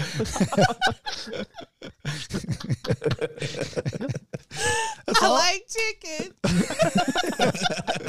I know. After the show, if I'd call, like, we're coming home from the radio station, if I'd call Nikki, I'd be talking to her, and then I'd hear, yeah, can I get a number two? Like, she would always be getting, like, something on the way home, but I didn't realize she was at the drive-thru, and so I thought she was talking to me, like, what? I don't eat breakfast. I'm always starving when I leave. Nope. Uh, all right. Uh, let's get out of here. Nate, you got anything? Yeah, I actually just wanted to say thank you to everybody that left me really nice messages um, about being injured and everything. So I really appreciate that. And happy Friday, fuckers. There you go. Make sure that you see Nate's Beer Chugs and Harmony. It's a Friday thing. Uh, either, uh, well, you share it with the, the show stuff too. So. Yeah, um, but uh, Hanson's on hiatus, and Nate Hansen, and and all the show stuff. So you can learn about your beer in sixty seconds with an amazing video that Nate always does. All right, Brandon, you got anything? Uh, you can use a screwdriver as a fork. Okay. Nikki, you got anything? Really quick before I leave, um, speaking about Chef Erica, I just want to throw it out to the listening audience that anybody that books with Maddie over at Suddenly Sweet Nails will get twenty-five percent off if you mention the B S. Wow, look at that. Getting the free, you know, it's like Plugola doesn't exist in the podcast. I just spent eight, seven years fucking dealing with that shit. Then she hornswoggles me to come over and lie about talking about my dad, and all she wanted to do was pop Maddie's nail salon. No. You said if I had any last words. Yeah, I mean, like last words before you die, what would you say? If you were to die today, you're going to tell everybody about twenty percent off at Maddie's place if you mentioned the B S? No, I didn't get to say it earlier when you were talking about it. All right. Is that it? You got anything else? That was my last word. Say something like with your meal deal. Like, it's so real. I eat my meal deal. I got sex appeal. It's not my meal deal. I just like chicken, so I knew what it was. When I touch dinghies, I kneel. Eat more chicken. You know, you something like that? like that. Eat more chicken. There you go. Eat more chicken. That's fine. Go to church and eat more chicken. How about that? All right. Uh, look, have yourself a great, safe weekend. As always, we appreciate you listening. Thanks so much. Get off my lawn. It's old man Kevin, and the B S is done for right now. Please share, like, and support podcast the b s dot com. It's better than radio. Now, get out of here.